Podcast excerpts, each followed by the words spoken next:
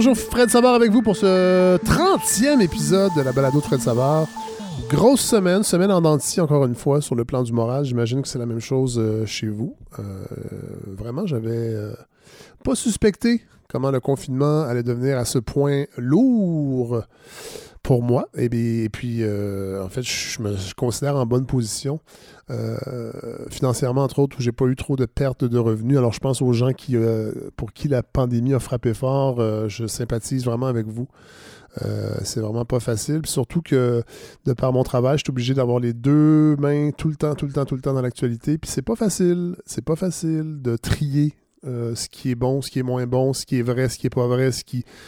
Bon, euh, les opinions de tous et chacun, je suis obligé un peu de lire tout ça. J'avoue que ça, parfois, ça, ça alourdit le quotidien, mais en même temps, j'ai envie de le faire. Je sais que ben, vous êtes là pour, pour participer aussi à cette conversation-là on va avoir un épisode, entre autres, où il y a des sujets qui sont venus de vous, euh, entre autres sur le tourisme. Je vais en parler un peu plus tard. Ben, sinon, euh, je vous avais parlé la semaine dernière du Cercle du Soleil, entre autres, euh, de toutes les tractations des paradis fiscaux. Je vous avais dit que Jean-François Cloutier de Journal Montréal, que je voulais inviter parce qu'il a écrit un livre qui s'appelle La Grande Dérive, avec un sous-titre Comment les riches, les entreprises et les magouilleurs canadiens utilisent les paradis fiscaux. Je suis en train de lire le livre. Il sera la semaine prochaine avec nous pour nous en parler. Je vous en parle parce que ben, on apprenait cette semaine, entre autres, que euh, vous savez, l'intelligence artificielle, cette grappe d'entreprises à Montréal où euh, depuis plusieurs années, les gouvernements et la ville de Montréal veulent faire de Montréal un pôle euh, important sur la scène internationale du développement de l'intelligence artificielle. Eh bien, on apprenait via le Journal de Montréal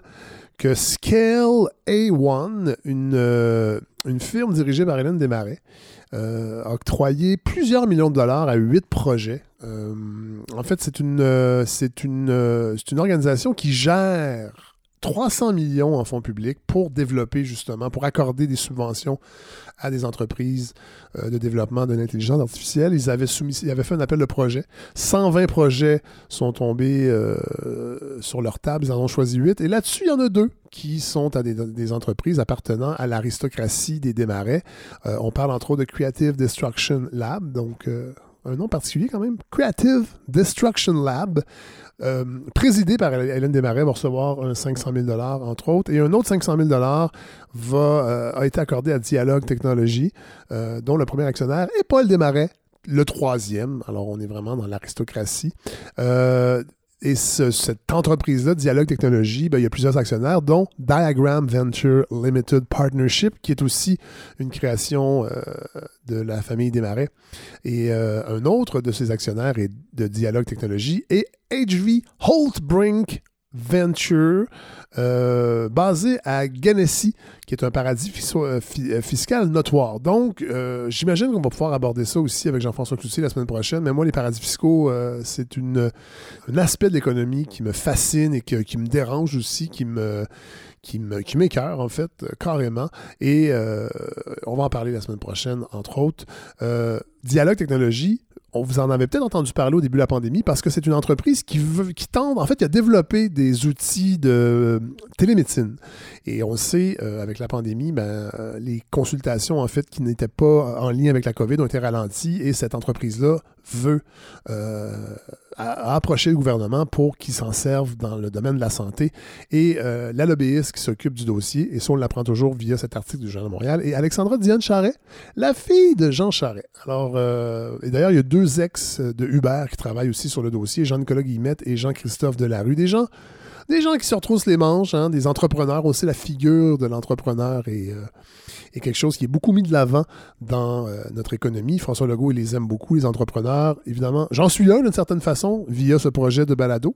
Donc, euh, je ne veux pas cracher dans la soupe, mais euh, disons qu'il y, a plusieurs types d'entrepreneurs et ce type-là, issu des grandes sphères, des hautes sphères politiques, qui a visiblement des, des accès privilégiés aux autorités, ben, je trouve que c'est important qu'on en parle, puis on n'en parle pas assez parce que ben, ces gens-là ont des grands projets qui ont un impact sur nous.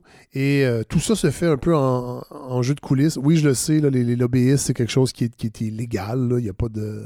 Je dénonce pas quelque chose d'illégal. Euh, on est plus dans la morale, cela dit, par rapport à ça. Mais euh, c'est quand même à surveiller parce que la, télémédecine va sûrement être mise de l'avant. J'ai hâte de voir si on va être capable. en fait, si, socialement on va en tirer parti. je ne serais pas étonné que Dialogue Technologies aussi tente de développer d'autres technologies pour l'école à distance parce qu'on a appris aussi cette et ça, c'est une nouvelle qui m'inquiète un peu, euh, que la rentrée scolaire euh, dans les écoles secondaires du Québec à l'automne pourrait se faire de la maison. Euh, c'est le dynamique ministre de l'Éducation, François Roberge, qui, quelque part, terré dans les coulisses du ministère de, l'Éducation, a annoncé ça. on peut dire que Jean-François Roberge est plutôt absent depuis le début de cette crise.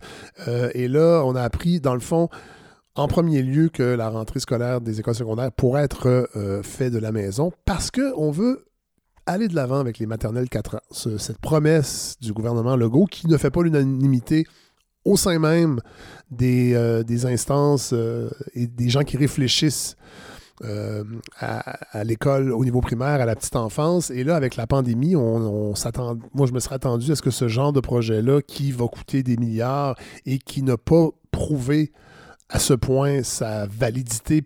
Euh, j'aurais eu l'impression que ça aurait été mis un peu de, sur la glace, mais non, on veut, on veut y aller de l'avant. Le gouvernement Legault est un gouvernement qui veut faire des choses, qui a promis des choses et qui veut faire des choses. Et là, ben, ça fait qu'il va, il va manquer de locaux probablement. Donc, ça fait une, espèce de d'effet boule de neige, c'est-à-dire que les écoles primaires aussi veulent reprendre à l'automne. Là, ça a été euh, repoussé à Montréal, ça a été annoncé cette semaine. Dans le reste du Québec, ben, le, déconfinement des écoles se poursuit. À Montréal, ça n'aura pas lieu, ça va aller à l'automne. Donc, c'est des locaux qui manquent. Les écoles primaires débordent dans les écoles secondaires pour respecter la distanciation. Et là, c'est les élèves du secondaire qui, euh, qui vont peut-être euh, écoper. Moi, ça m'inquiète parce que j'en ai un ici à la maison. Je sais qu'il y en a beaucoup d'entre vous qui en ont. Et l'école à distance, ben, pour l'instant, moi, je ne suis pas convaincu. Ça ne fonctionne pas vraiment.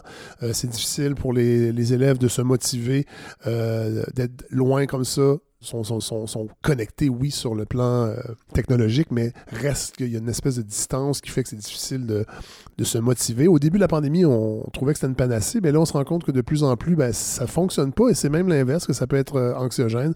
Je sais qu'il y a des écoles aux États-Unis, entre autres, qui l'ont abandonné parce que euh, ça amène trop d'anxiété chez les, élèves. Il faut avoir des belles conditions, entre autres financières, et physique carrément dans une maison pour pouvoir installer des enfants pendant des heures devant un écran. Donc, euh, ça va être une réflexion. Je ne veux pas lancer la pierre au gouvernement euh, Legault là-dessus.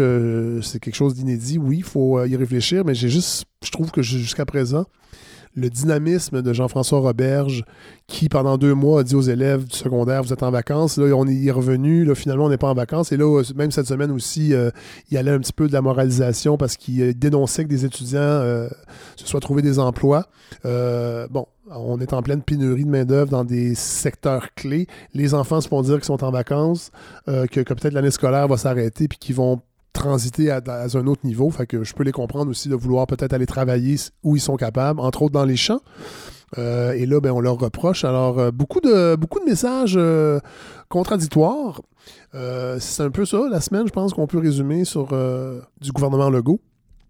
des messages contradictoires, entre autres, bon, du docteur Arruda qui a dû s'excuser deux fois. Une première fois pour parce qu'il avait dit que les gens à Montréal-Nord, où c'est une, zone extrêmement chaude, euh, et euh, il y avait euh, des, cliniques de dépistage qui avaient été ouvertes.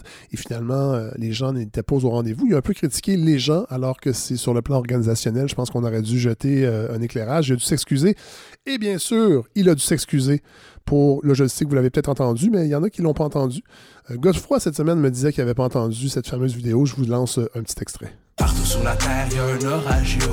Mon paratonnerre, c'est Horatio. On est chanceux d'avoir François Legault.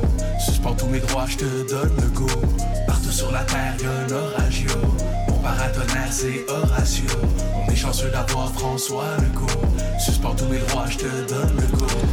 Alors euh, je ne vais pas euh, refaire toute la controverse, surtout que je vais recevoir du euh, courrier haineux si jamais je critique le docteur Arruda et c'est pas mon but du tout ici de faire ça. Sauf que je comprends un peu les gens qui ont émis des réserves quand ils ont vu cette vidéo. Évidemment, elle a été faite il y a un mois. Le docteur Horacio Arruda le savait pas. Et moi, c'est pas l'idée de ne pas avoir averti le refuge des jeunes. Dan Bigra, il y a eu vraiment, vraiment une fausse polémique. Et le docteur Arruda s'est excusé de toute façon, de belle façon, avec beaucoup d'émotion. Puis ça, je pense que ça aurait dû s'arrêter là.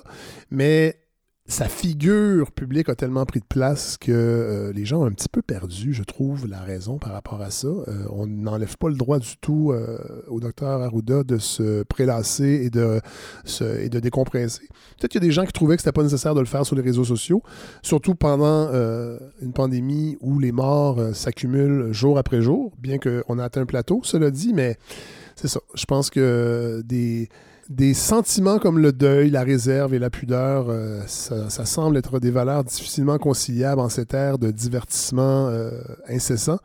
Euh, et cela dit, je vous ai mis cet extrait-là parce que s'il y a une chose qu'on peut critiquer aussi là-dedans, c'est le texte. Qu'une chanson d'un rappeur qui, étonnamment, a plutôt les apparences physiques d'un agent immobilier, en tout respect pour les agents immobiliers, mais qui fasse l'apologie de la suspension des droits euh, c'est quand même étrange, euh, vraiment. Moi, c'est ça qui m'avait fatigué euh, à l'époque. Suspendre nos droits, c'est difficile pour beaucoup de gens. Il y a des problèmes éthiques reliés à ça. Il y a des drames derrière ça. Alors, voilà. je comprends les gens qui ont des réserves, mais je comprends les gens qui voient en Horatio un sauveur et qui, euh, peut-être, c'est leur soupape pour gérer euh, une anxiété collective qui euh, prend de plus en plus d'expansion. Mais là, on va pouvoir au moins aller décompresser un petit peu sur les terrains de golf pour les gens qui jouent au golf, pour les amateurs de pesticides et pour les gens qui veulent aller dans les parcs sans faire de camping. On pourra aller dans les parcs nationaux, mais on ne pourra pas faire de camping. Alors, tout ça se fera en 38 étapes qui seront annoncées et peut-être désannoncées dans les prochaines semaines. Autre nouvelle intéressante cette semaine, les maudits masques qu'on va enfin pouvoir peut-être en faire la promotion. Moi, j'ai confiance que, disons, d'ici un mois, on va être capable, au Québec, de fabriquer euh, des masques euh, pour la population, pour que tout le monde qui en veut puisse euh, les porter. On n'a pas d'indication de la santé publique que ça doit être obligatoire. Je ne l'exclus pas, on ne l'exclut pas, mais pour l'instant, on n'est pas rendu là. Puis oui, je veux qu'on voit euh, puis je pense que de porter depuis deux jours un masque en venant à conférence de presse, je pense que ça envoie un signal euh, aux Québécois. Effectivement, ça envoie un signal. Peut-être la première fois qu'il a porté, François Legault, ça envoyé un signal un peu étrange parce qu'il a eu de la misère à l'enlever correctement. Ça aussi, c'est devenu un peu épique cette semaine, toute cette histoire de masques qui sont un peu déconseillés depuis le début de la pandémie. Bon, il n'y a pas d'unanimité sur le plan scientifique, bien que mes lectures m'ont amené, et avec euh, des conversations avec des, avec des gens euh, de la science, euh, en fait, il n'y a pas d'unanimité que ça fonctionne, mais il n'y a pas vraiment d'unanimité que ça ne fonctionne pas. Alors, pourquoi ne pas en faire la promotion? Et là, depuis le début, le docteur Arruda dit que ça peut être néfaste, qu'on peut répandre le virus qui s'accroche sur le masque et qu'on touche à notre visage, comme si, de facto, les gens qui portent des masques se mettent à à se taponner le, visage.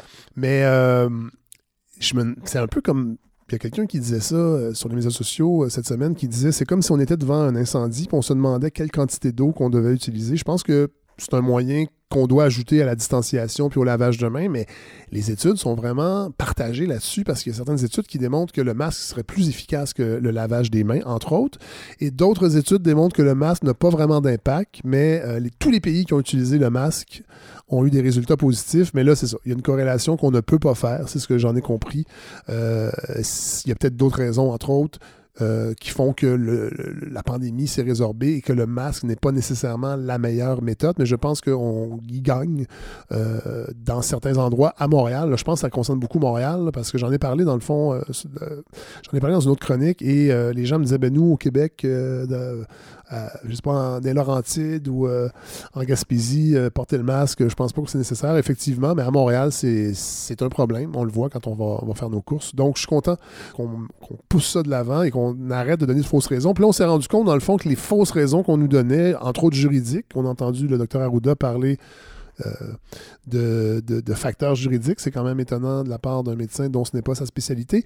Mais c'était pas ça la vraie raison. La vraie raison, c'est que la ville ne peut pas, euh, le, gouvernement ne peut pas les obliger parce qu'on ne peut pas s'assurer que tout le monde en aura, bien que euh, il y a plein de vidéos disponibles qui nous démontrent qu'on est capable d'en fabriquer, qui sont d'une efficacité relative, ça j'en conviens, mais quand même, entre ça et rien, Euh, j'ai l'impression que quelqu'un qui se touche la face, pas de masque, c'est toujours bien pire que quelqu'un qui a un masque et qui le fait.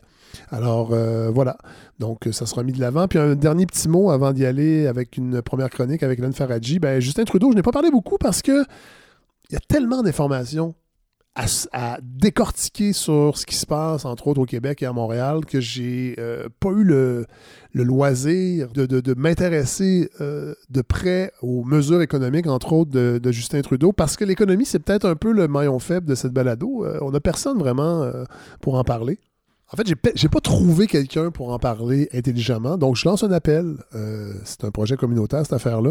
Si vous avez des, des aptitudes en économie et que vous avez des aptitudes aussi d'en discuter et que vous n'êtes pas dans les grands médias euh, déjà présents, parce que je trouve aussi la balado, ce qui est intéressant, c'est d'essayer modestement d'amener un éclairage qu'on ne retrouve pas ailleurs.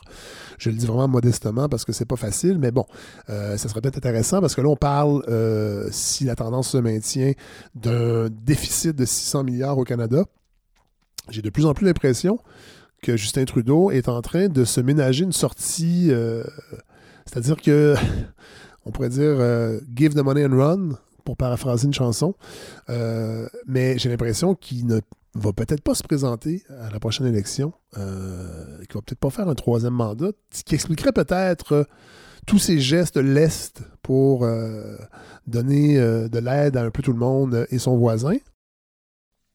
Cela dit, j'ai quand même l'impression que l'attitude de Justin Trudeau de donner comme ça de, l'argent qui est souvent non imposable à plusieurs catégories, classes de citoyens, ça va peut-être nous amener à se rendre compte que le revenu minimum garanti est peut-être une idée beaucoup plus simple qu'on le pense oui, en moment de pandémie, mais à tout moment. Et je sais que c'est une idée qui commence à faire son chemin. Moi, je vois des trucs passer dans les médias où des organismes euh, euh, de diverses allégeances prônent, dans le fond, pour simplifier tout ça, d'y aller d'un revenu minimum garanti, euh, qui viendrait avec l'abolition d'autres programmes, évidemment. Mais je pense que peut-être que, je l'espère, euh, cette idée va faire son chemin. Cela dit, je précise que cette balado n'obtient aucun fonds public depuis ses débuts. On n'a pas sollicité le gouvernement non plus pour nous aider en temps de pandémie.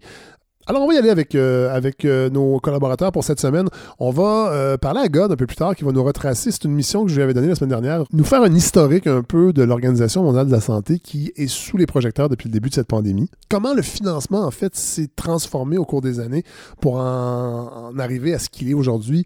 Et c'est peut-être le financement, entre autres, beaucoup qui est l'objet de critiques. On va parler également de tourisme. On parlera pas de prix de billets d'avion et on se demandera pas quand est-ce qu'on va pouvoir aller à Ogunquit. Mais c'est un auditeur, professeur de tourisme à l'UCAM, qui m'a suggéré euh, cette approche, cette réflexion sur le tourisme. Vous allez voir, c'est très intéressant euh, parce que ça va vraiment changer notre façon, en fait, de, de penser la mobilité et d'une certaine façon l'occupation du territoire. Et on va commencer tout de suite avec Hélène Faradji qui va tenter de réhabiliter la figure controversée de Spike Lee.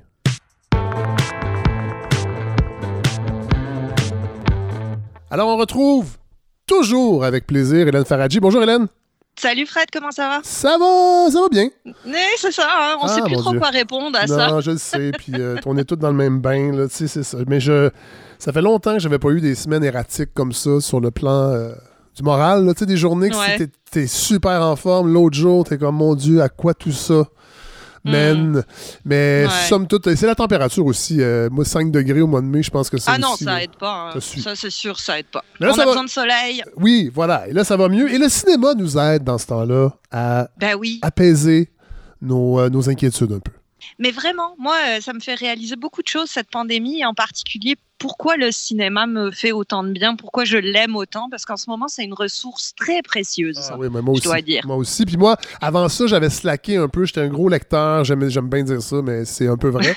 ben, c'est beaucoup vrai, mais beaucoup, beaucoup, j'écoutais la musique, et là, j'avoue, c'est le cinéma reprend euh, sa place. Puis j'ai longtemps été quelqu'un qui écoutait beaucoup de films, et là, on dirait que c'est un peu grâce à vous, là, je dois le dire. Euh, oh. je vais en parler plus tard dans notre beau segment de discussion cinéma. Mais là, je vais vous entendre, vous allez nous parler de Spike Lee. Ben oui, cette semaine, euh, on parle de Spike parce que ben, ce fameux réalisateur new-yorkais qui est peut-être un petit peu plus fréquentable que l'autre institution de New York, hein, celui dont on ne doit plus dire le nom, le, un certain Woody Allen. Ah ouais. Mais ouais, Spike Lee qui est aussi. Je pensais, que, je pensais parler de Donald Trump, excusez. non, il, bah, il, ben, il, est pas New-Yorkais. New York Ah, ben, mais ça, son empire des années 80, euh, c'est parti à New York, mais faudrait. euh, je vais laisser les auditeurs me corriger, évidemment, et me me- m'inonder de courriels. Disons qu'en cinéma, euh, Woody Non, non. Allen, oui. reste quand même le, le- le symbole. Mais, mais, oui, mais Spike Lee en est un aussi de, de ce cinéma new-yorkais qui est peut-être un petit peu plus version Brooklyn, rap, culture urbaine. Euh, mais j'ai pensé à lui cette semaine parce que ben, cette semaine aurait dû commencer le fameux Festival de Cannes. Ouais. Et Spike Lee aurait dû être le président du jury cette année. Et les médias nous avaient annoncé ça en, en grande pompe, en martelant que c'était le premier noir à occuper cette fonction, mais en oubliant souvent de rappeler que Spike Lee, c'était d'abord et avant tout un maudit bon réalisateur. Ouais. Et d'ailleurs, je vous invite à revoir Do the Right Thing en ce moment. Brooklyn, Ah, oui. la canicule, euh, ce jeune artiste noir qui est tué par la police, un film vraiment majeur, mais qu'on a un peu oublié à la faveur de l'anecdote, la fameuse anecdote un peu amusante, il faut le dire, qui est celle de justement la Palme d'Or. On est en 1989, Spike Lee arrive, présente Do the Right Thing à Cannes. Et la rumeur dit que le jeune réalisateur new-yorkais va avoir la Palme d'Or, sauf que au moment de la remise des prix, ben, la Palme d'Or s'en va à Sex, Lies and Videotapes Ah oui. de, de Steven Soderbergh, Oui. qui est tout jeune à l'époque, c'est son premier film. Et Spike Lee, comme un espèce de Xavier Dolan avant l'heure, a pas du tout pris la défaite. Et il a annoncé très très rapidement dans les médias que le coupable de cette injustice, c'était le président du jury, Wim Wenders, Ah ouais. qui n'avait pas aimé le film et qui aurait manigancé pour que Do the Right Thing soit écarté du palmarès. Mais pire que ça, qu'il allait euh, l'attendre dans une allée avec sa batte de baseball. Ah ouais, shit. Ouais, et la rumeur veut même que Spike Lee ait fait graver le nom de Wim Wenders sur sa batte Ah fétiche. ouais, rififi entre cinéastes. Moi, j'adore ça. Ah, moi, j'adore, le mot rififi. Oui, rififi, c'est mignon. Non, je l'utilise souvent, c'est drôle parce que t'as l'impression que c'est totalement amoindri, mais du rififi, c'est jamais, c'est jamais positif. Non, c'est jamais positif. Puis euh, Spike Lee, faut dire qu'il en a eu beaucoup du rififi avec tout le monde et ce qui a entretenu un espèce de, de malaise entre Ah ouais. euh, lui et le public. C'est-à-dire que on l'a toujours perçu un petit peu plus comme un personnage médiatique, avec des coups de gueule, avec ses chaînes en or, ses costumes violets, Ouais. ses emportements divers et variés. J'en ai retenu quelques-uns pour vous, mais il y en a plein d'autres. Euh, il faut bannir la NRA et shooter Charlton Heston. Ah, ouais. Clint Eastwood est un vieux con qui aurait mieux fait de respecter la vérité historique en faisant Flags of Our Fathers ou sur Twitter quand il avait révélé l'adresse de George Zimmerman, vous savez, celui qui avait abattu Trevor Martin. Ah ouais. Ben, Spike Lee avait tweeté son adresse, mais l'adresse en plus s'était révélée fausse. Donc bon, euh, c'est l'écume. Hein, tout ça, ah c'est ça, c'est le- grave. Oh, Je veux dire, tant qu'à te dévoiler l'adresse, donne la bonne. ça. Parce que... Exact, au moins, au moins. Mais là, c'était une, une vraie erreur. Et c'est vrai que tous ces coups de gueule, tout ça, ça n'a pas aidé à nouer une, une relation qui soit artistique entre lui et le reste du monde. Ouais. On l'a vu et on le voit encore comme un baveux, quelqu'un qui gueule beaucoup. On le voit trop rarement comme un cinéaste. Et lui nous voit comme des cinéastes qui veulent le museler parce qu'il est afro-américain. Ben oui. Et donc, il gueule de plus en plus fort euh, pour rappeler que le point de vue afro-américain n'a pas à être brimé. Donc, malaise, cercle vicieux et oubli pour moi gravissime que Spike Lee, c'est d'abord et avant tout un extraordinaire cinéaste. Dès 86, avec son premier film, hein, She's Gotta Have It, qui était cette histoire d'une jeune fille de Brooklyn dont le cœur hésitait entre trois amants, et ben, juste avec ça, il œuvrait de façon définitive pour que les récits afro-américains fassent bel et bien partie de la grande histoire américaine, parce qu'il faisait des films, et il en fait encore, avec peps, avec énergie, avec émotion, avec humour, avec un talent aussi assez inouï pour les dialogues, la vie à l'écran, et tout ça s'est décliné dans à peu près tous les genres, tous les styles, en oubliant surtout l'espèce d'apport un peu débile de la black exploitation au cinéma, Ouais. qui était ce mouvement des années 70 où les Afro-Américains s'étaient approprié le cinéma, mais version série B, sexe Ouais, et violence ouais, à gogo. ouais. Alors, long préambule pour vous, vous reparler de Spike Lee, parce que vraiment, cette semaine, il a été pour moi au cœur de l'actualité. D'abord, je, je fais un lien avec ce dont je parlais la semaine dernière, c'est-à-dire The Last Dance, parce que Spike Lee y apparaît. Euh, grand fan des Knicks, évidemment, donc pas de, de, de Michael Jordan, mais c'est quand même lui qui avait réalisé les premières pubs Nike avec Michael Jordan, donc Ah les oui. fameux Air Jordan, parce qu'on se disait, bah, jeune réalisateur afro-américain, culture de la rue, il y a quelque chose à aller chercher là, et effectivement, ça avait marché. Mais Mais surtout, Hélène, Hélène, je fais une pause. Vous me dites Ouais. que vous êtes un fan des Knicks. Euh, je pense que c'est lui récemment, ou en fait pas récemment, quand la saison avait cours, qui euh, a euh, dit qu'il allait plus retourner voir un match parce qu'il avait tenté de rentrer par, je crois, la porte des joueurs. euh, Mhm. Et les- la direction des Knicks avait dit non, non, non, toi tu rentres par euh, la porte habituelle des partisans. Puis là, lui avait dit, hey, wow. Il avait fait, c'est lui hein, qui avait pété sa coche, je pense. c'est lui qui a pété sa coche. C'est un ego quand même assez conséquent, monsieur, monsieur Lee, hein, on va dire ça comme ça. Mais cette semaine, moi, je lui pardonne tout. Je lui pardonne tout parce que jeudi dernier, sur Instagram, il a publié un mini-film, trois minutes, qui est consacré à New York. Ça s'appelle New York, New York. C'est sous-titré A Love Letter to Its People, donc une lettre d'amour à ses habitants. Et ça se passe au son de la cultissime chanson de Frank Sinatra, New York, New York. On y voit des images de New York aujourd'hui, en pleine pandémie. Euh, c'est un hommage évidemment à la ville, mais aussi au personnel de la santé. Et même si on la connaît par cœur, cette chanson-là, j'ai envie qu'on en écoute un petit extrait parce que c'est tellement beau. Ben oui.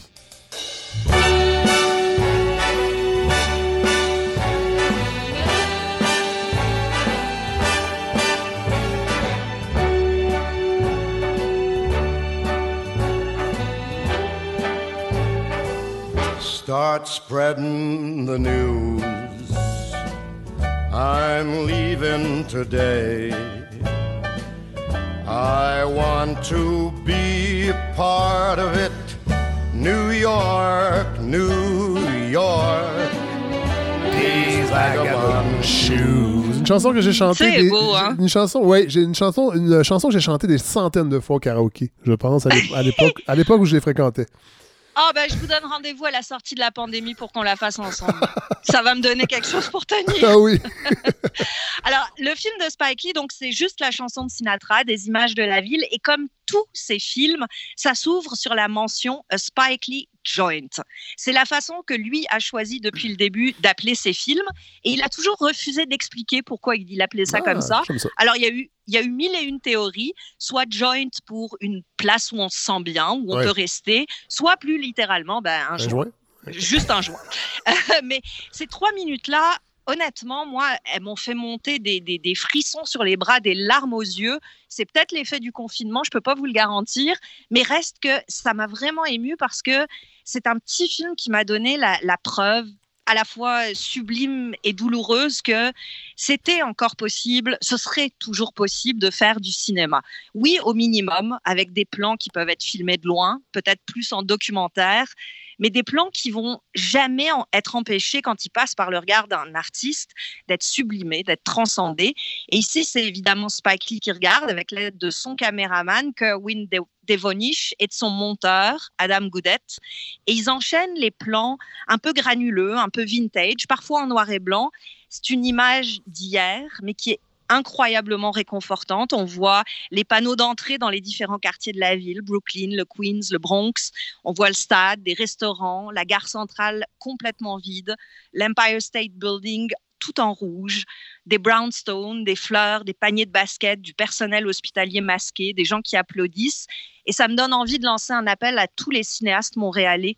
Euh, notre pauvre anomalie tragique en ce moment, Ouais. mais elle a besoin d'être regardée, elle a besoin d'être aimée. Puis je peux même vous donner une chanson si vous voulez. Utiliser moins 40 de Malajube. Ce sera très très beau, j'en suis absolument certaine. Ah, c'est une bonne idée, ça, Hélène. Donc, je- ouais, hein, Non, si, vraiment, si vraiment, un ben si un cinéaste nous écoute, lancez-vous. Et moi, je dirais même, je- Hélène, on va aller plus loin que ça, je dirais même une cinéaste. On devrait laisser Ah, ben oui. les cinéastes euh, femmes, en fait, faire ça. Surtout que Montréal est l'épicentre de la crise du COVID, de la. COVID euh, au Canada. Septième pire ville au monde. Et, euh, et c'est les femmes qui sont au front présentement, il faut le dire. Et ça serait vraiment Absolument. intéressant d'avoir des réalisatrices faire- qui, qui feraient ça. Alors, réalisatrice de Montréal, unissez-vous s'il le faut, mais faites-nous un film. Oui. Euh, ce New York de, de trois minutes, on n'est pas que dans la contemplation un peu, un peu nostalgique d'un lieu qu'on connaît par cœur, qui n'est plus tout à fait le même, ni tout à fait différent non plus. On y est, oui, mais euh, comme on est chez Spike Lee, ben, on est aussi dans le politique parce que euh, c'est un cinéaste que même si tu l'éloignes de la politique, il va toujours l'être. Ouais. Quoi qu'il fasse, c'est chevillé au corps de ses images. Et cet aspect politique, pour moi, il tient en un enchaînement de plans extrêmement subtil, extrêmement rapide, mais qui dit tout de son cinéma et de ce que ce trois minutes-là peut inspirer. En fait, c'est un plan de la statue de Fearless Girl, la fille sans peur, qui a été sculptée dans le bronze en 89 par Kristen Wiesball. Et jusqu'à fin 2018, cette petite fille, c'est une sculpture assez mythique de New York, elle faisait face à une autre sculpture mythique qui était le fameux taureau qui chargeait. Et elle a été déplacée en 2018 pour faire face à la bourse de New York. Alors, en termes de symbole, Eh ça, boy, ouais. ça hurle, hein, ça, ça hurle carrément. La fille sans peur, c'est la petite fille, elle a le menton levé, elle a les poings sur la taille, elle a la queue de cheval au vent, et elle regarde avec un air de défi, mais les, les deux pieds bien ancrés dans le sol, comme pour rappeler, enfin c'est devenu ça avec le temps, que ben, les femmes, elles ont leur place dans la société et elles ne se laisseront pas faire. C'est un symbole de force et de dignité et qui, évidemment, quand il a été mis face à ce symbole de la toute-puissance économique qui est la bourse, ben, c'est devenu presque un, autre symbole, c'est-à-dire euh, la femme pas domestiquée, fière, debout, qui fait face à la dictature des flux du Dow Jones, des cours de la bourse, qui, eux, se contrefichent de l'humain. Mais c'est là que Spike Lee est fort, mais très, très fort, parce que plutôt que de montrer cette petite fille qui fait face ou au taureau ou à la bourse, il réinvente le contre-champ. Et dans son film, la petite fille qui est sans peur, elle est montrée face au drapeau américain. Drapeau américain qui flotte au vent. Elle fait face, elle défie, elle est solide, elle ne flanche pas. Et elle fait face à ce symbole qui, lui, est vraiment en train de montrer ses limites, c'est-à-dire la toute-puissance américaine. Ah ouais. Et l'humain, à travers cette petite fille, en quelques secondes de film, devient plus fort que l'institution. Et c'est ce que montre Spike Lee en utilisant ce symbole-là, c'est que euh, en quelques images, il montre la victoire, qui est bouleversante évidemment, de ceux qui restent, de ceux qui sont vivants face à un drapeau, face à un système, face à un gouvernement qui, lui, flotte au vent, hésite, semble avancer un peu au gré des, des coups de vent qu'il subit, justement. Et c'est en quelques secondes la preuve que l'humain, c'est l'humain et pas les gouvernements, surtout pas celui de Trump, qui sont comme le proverbial Saul, c'est-à-dire qu'il plie, il plie, mais il ne rompra pas. En voyant ce mini-film-là, j'ai vraiment pleuré très très longtemps. Parce que oui, ça m'a rappelé que le cinéma n'était pas mort, ça m'a rappelé pourquoi j'aimais Spike Lee, au-delà de toutes les, malentendus qu'il y a pu avoir dans le personnage public, mais ça m'a surtout rappelé pourquoi le cinéma, c'est un art si riche. Parce que le cinéma sait quoi faire des symboles. Il nous parle par association d'idées directement au cœur. Et entre les mains de ceux qui savent penser, de ceux qui savent regarder, ben, le cinéma peut réinventer la mythologie des pays, des identités, des peuples. Euh, en quelques images bien placées, le cinéma, ça peut nous donner de l'espoir en nous aidant à penser, en nous aidant à nous réveiller. Et c'est pour ça que le cinéma est essentiel et qui va nous aider à survivre aux prochaines années, quelle que soit la forme qu'il prendra. Ah, wow. Wow, effectivement, c'est- drôle parce que votre chronique, et là, on se parle pas tant que ça, euh, on s'écrit pas tant que ça la semaine pour préparer Non. tout ça, elle est exactement euh, où je me situe présentement face. J'ai arrêté d'écouter des films pour vrai à un moment donné parce que Mhm. j'avais plus le temps, puis euh, tu sais, c'est comme le, le Netflix, et, et- et- et je me rends compte comment c'est important et comment aussi il y a un décalage aussi par rapport à ce qu'on vit quand on regarde des films d'une autre époque. Et là, ça va être intéressant de voir, et là, j'ai hâte, et vous avez encore plus hâte que moi, de voir comment le cinéma va sortir. Mais c'est pas sur le plan juste technique, sur le plan de la production, des tournages, de la Ouais. distanciation, sur le plan justement de l'imaginaire, de la mythologie à créer, comment la pandémie va impacter le Ça cinéma. va être fascinant. Ça Ouais. va être fascinant. Puis je suis certaine que les cinéastes et les artistes en ce moment euh, sont évidemment dans l'angoisse de Ben ce oui. qui va arriver, mais qu'ils ont les ressources pour nous aider à Ouais. passer à travers. Tout à fait. Et là, justement, on va, on va aller à ce nouveau segment qu'on a créé un peu instinctivement, qui, qui est peut-être mon préféré présentement dans la balado. Cette magnifique discussion cinéma qu'on va avoir. Talking to me? Go ahead.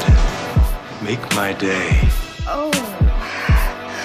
Oh. I'll have what she's having. I'll have what she's having. I'll have what she's having. Et oui, c'est ça qu'on a commencé sur le fly. En fait, vous êtes le déclencheur, Hélène, parce que vous, Ah. euh, je vous avais demandé de. Non, mais c'est vrai.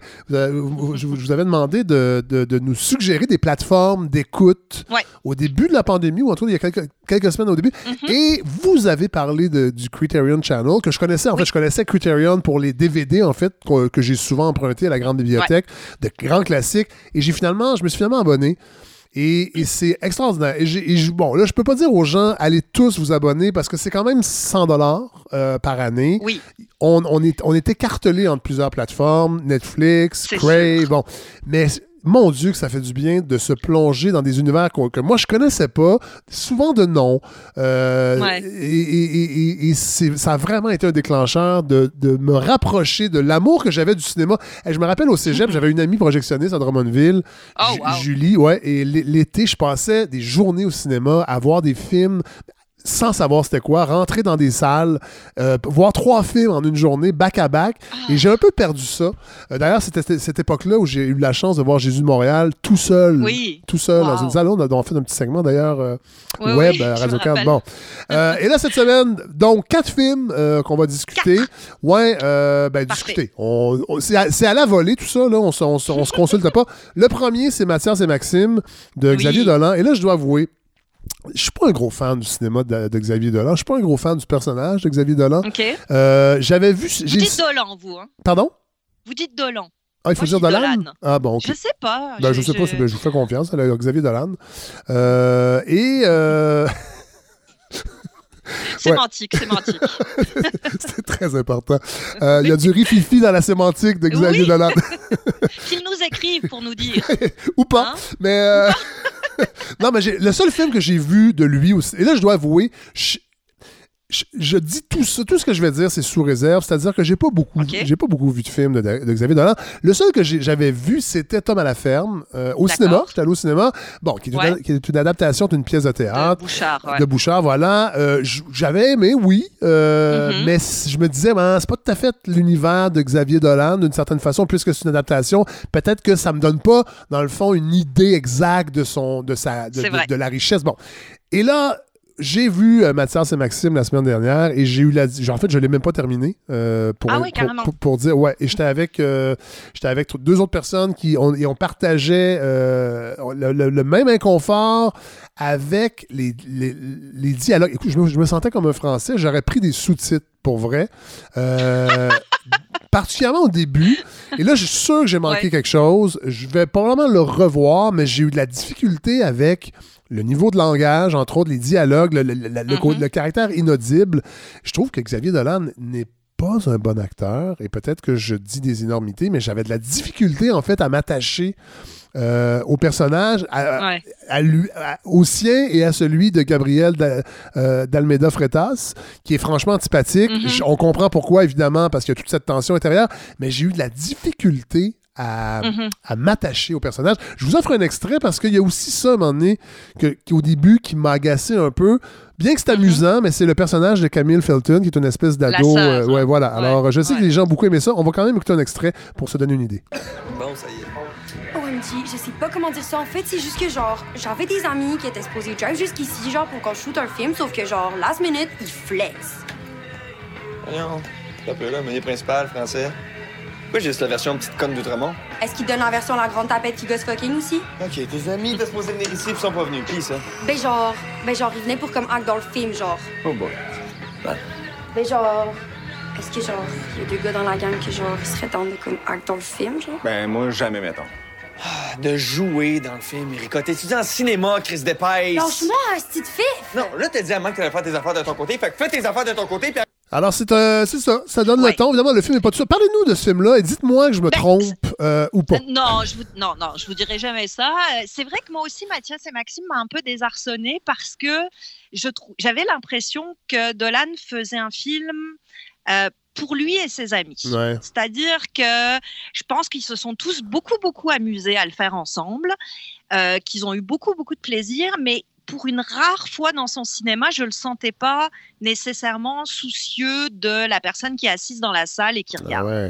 Et ça, ça m'a un peu désarçonné. C'est vrai que le personnage de la sœur euh, qui parle mi-anglo, mi-franco apparaît un peu comme une anomalie parce qu'elle n'est pas tout à fait dans le ton du reste du film. Puis elle est pas là longtemps, je même- crois aussi. Non, et non, non, elle, est début, ouais. juste- elle est là au début, mais c'est vrai que c'est un élément comique assez réussi, Oui. mais qui ne fit pas nécessairement Ouais. avec le reste du film. Ouais. Euh, c'est c'est ça ce qui m'a désarçonné, moi, c'est cette impression d'un film plus, plus, plus, plus, moins généreux peut-être Ah. que, que, que les autres.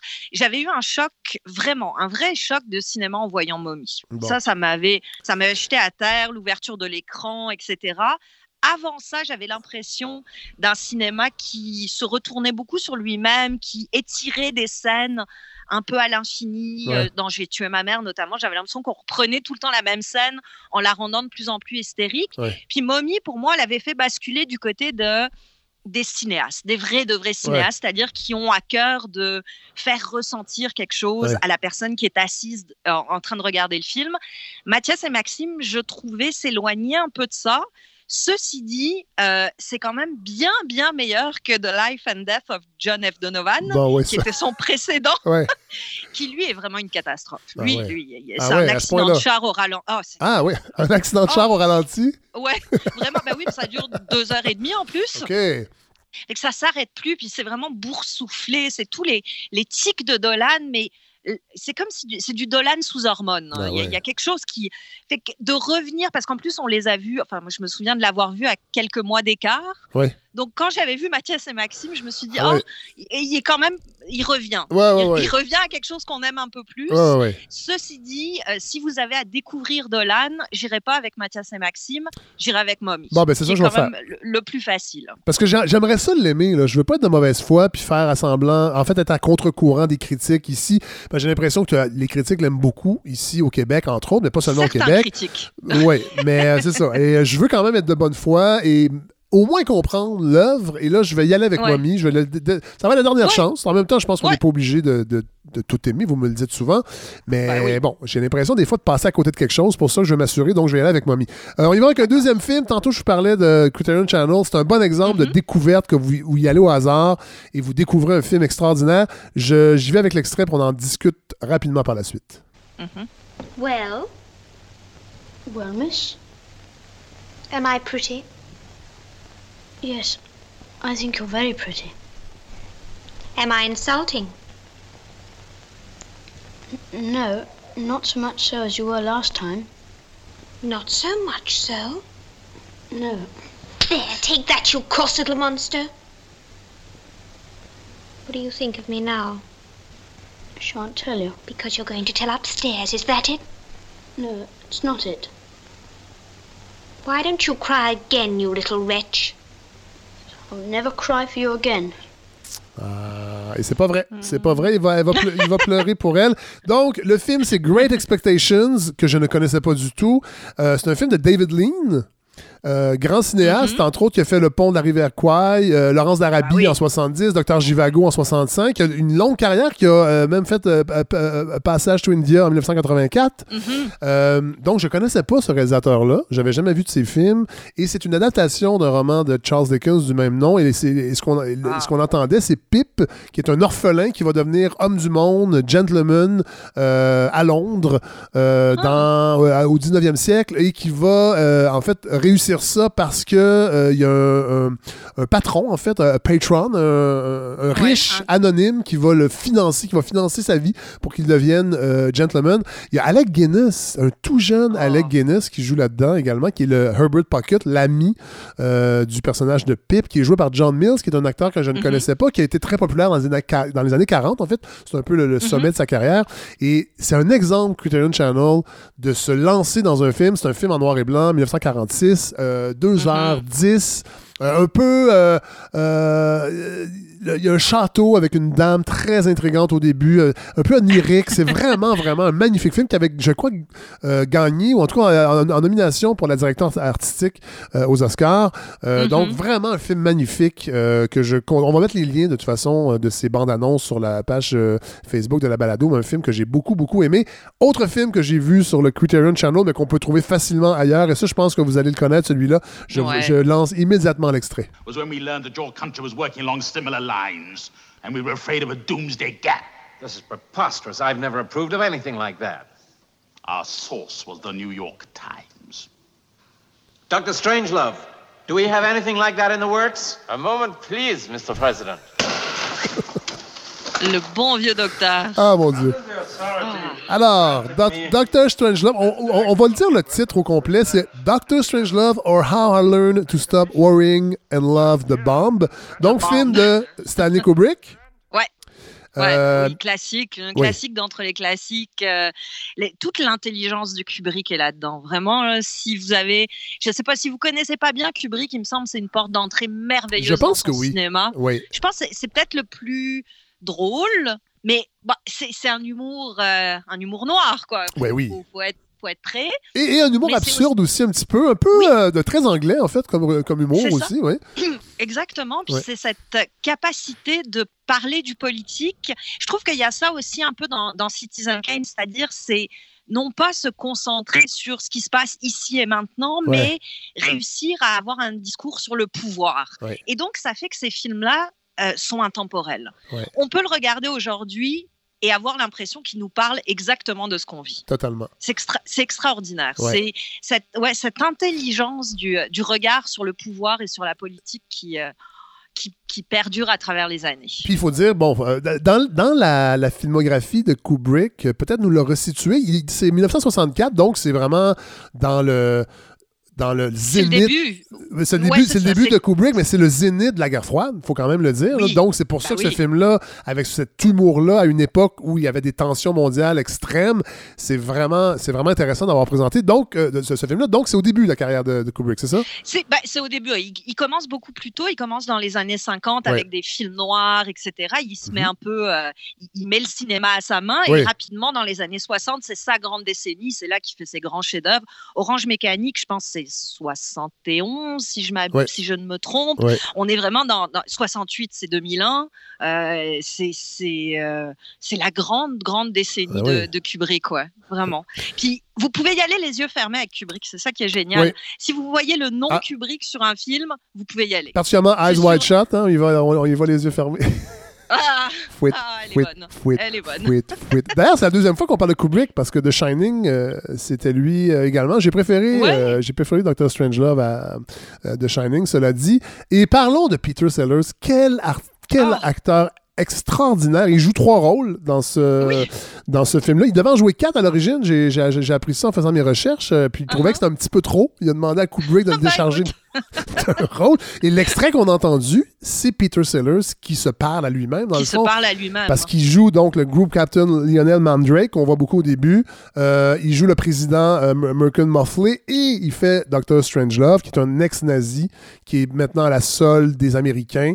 Euh, euh, et est-ce, qu'on, est-ce qu'on le dit précisément que c'est le gouvernement américain ou c'est un gouvernement. ça m'échappe parce que le film est anglais? Le film Il me semble que c'est un gouvernement. C'est un gouvernement pas- occidental. voilà, oui. Je suis- Occidental, exactement. du monde libre. Oui, du Ouais. monde libre. Mais il joue les trois rôles. Il est, il est Ah, fou. extra. En fait, j'ai même pas allumé que c'était lui, le, le président euh, Moffley. Je l'ai su par la suite tellement il est bon. C'est tellement bien fait Ah oui. qu'on n'y voit que du feu. hein. C'est Ouais. extraordinaire, Ouais. vraiment. Euh, bon, alors ça, évidemment, on suggère si les gens ne l'ont pas vu encore. C'est drôle, c'est un auditeur quand il a écouté l'épisode la semaine dernière. Qui, et je vous le dis, les, les discussions qu'on a comme ça, euh, cinéma, ça plaît beaucoup aux gens. Et là, il y a un auditeur qui m'a écrit pour me dire Hey, vous devriez, euh, vous devriez peut-être essayer Doctor Strangelove, qui était sur ma liste depuis longtemps, mais je ne l'avais jamais vu et on l'a regardé le week-end dernier. Dernier film, je lance tout de suite l'extrait. Je ne sais pas si vous allez le deviner. C'est un film que j'ai vu plusieurs fois et que finalement, j'aime beaucoup plus que je pensais. She told me I could make more money in one night than I'd make all year. Enough to pay for my father's car. She told me she'd be my girlfriend. She told me a lot of things. I believed them all. So she introduced me to her friends.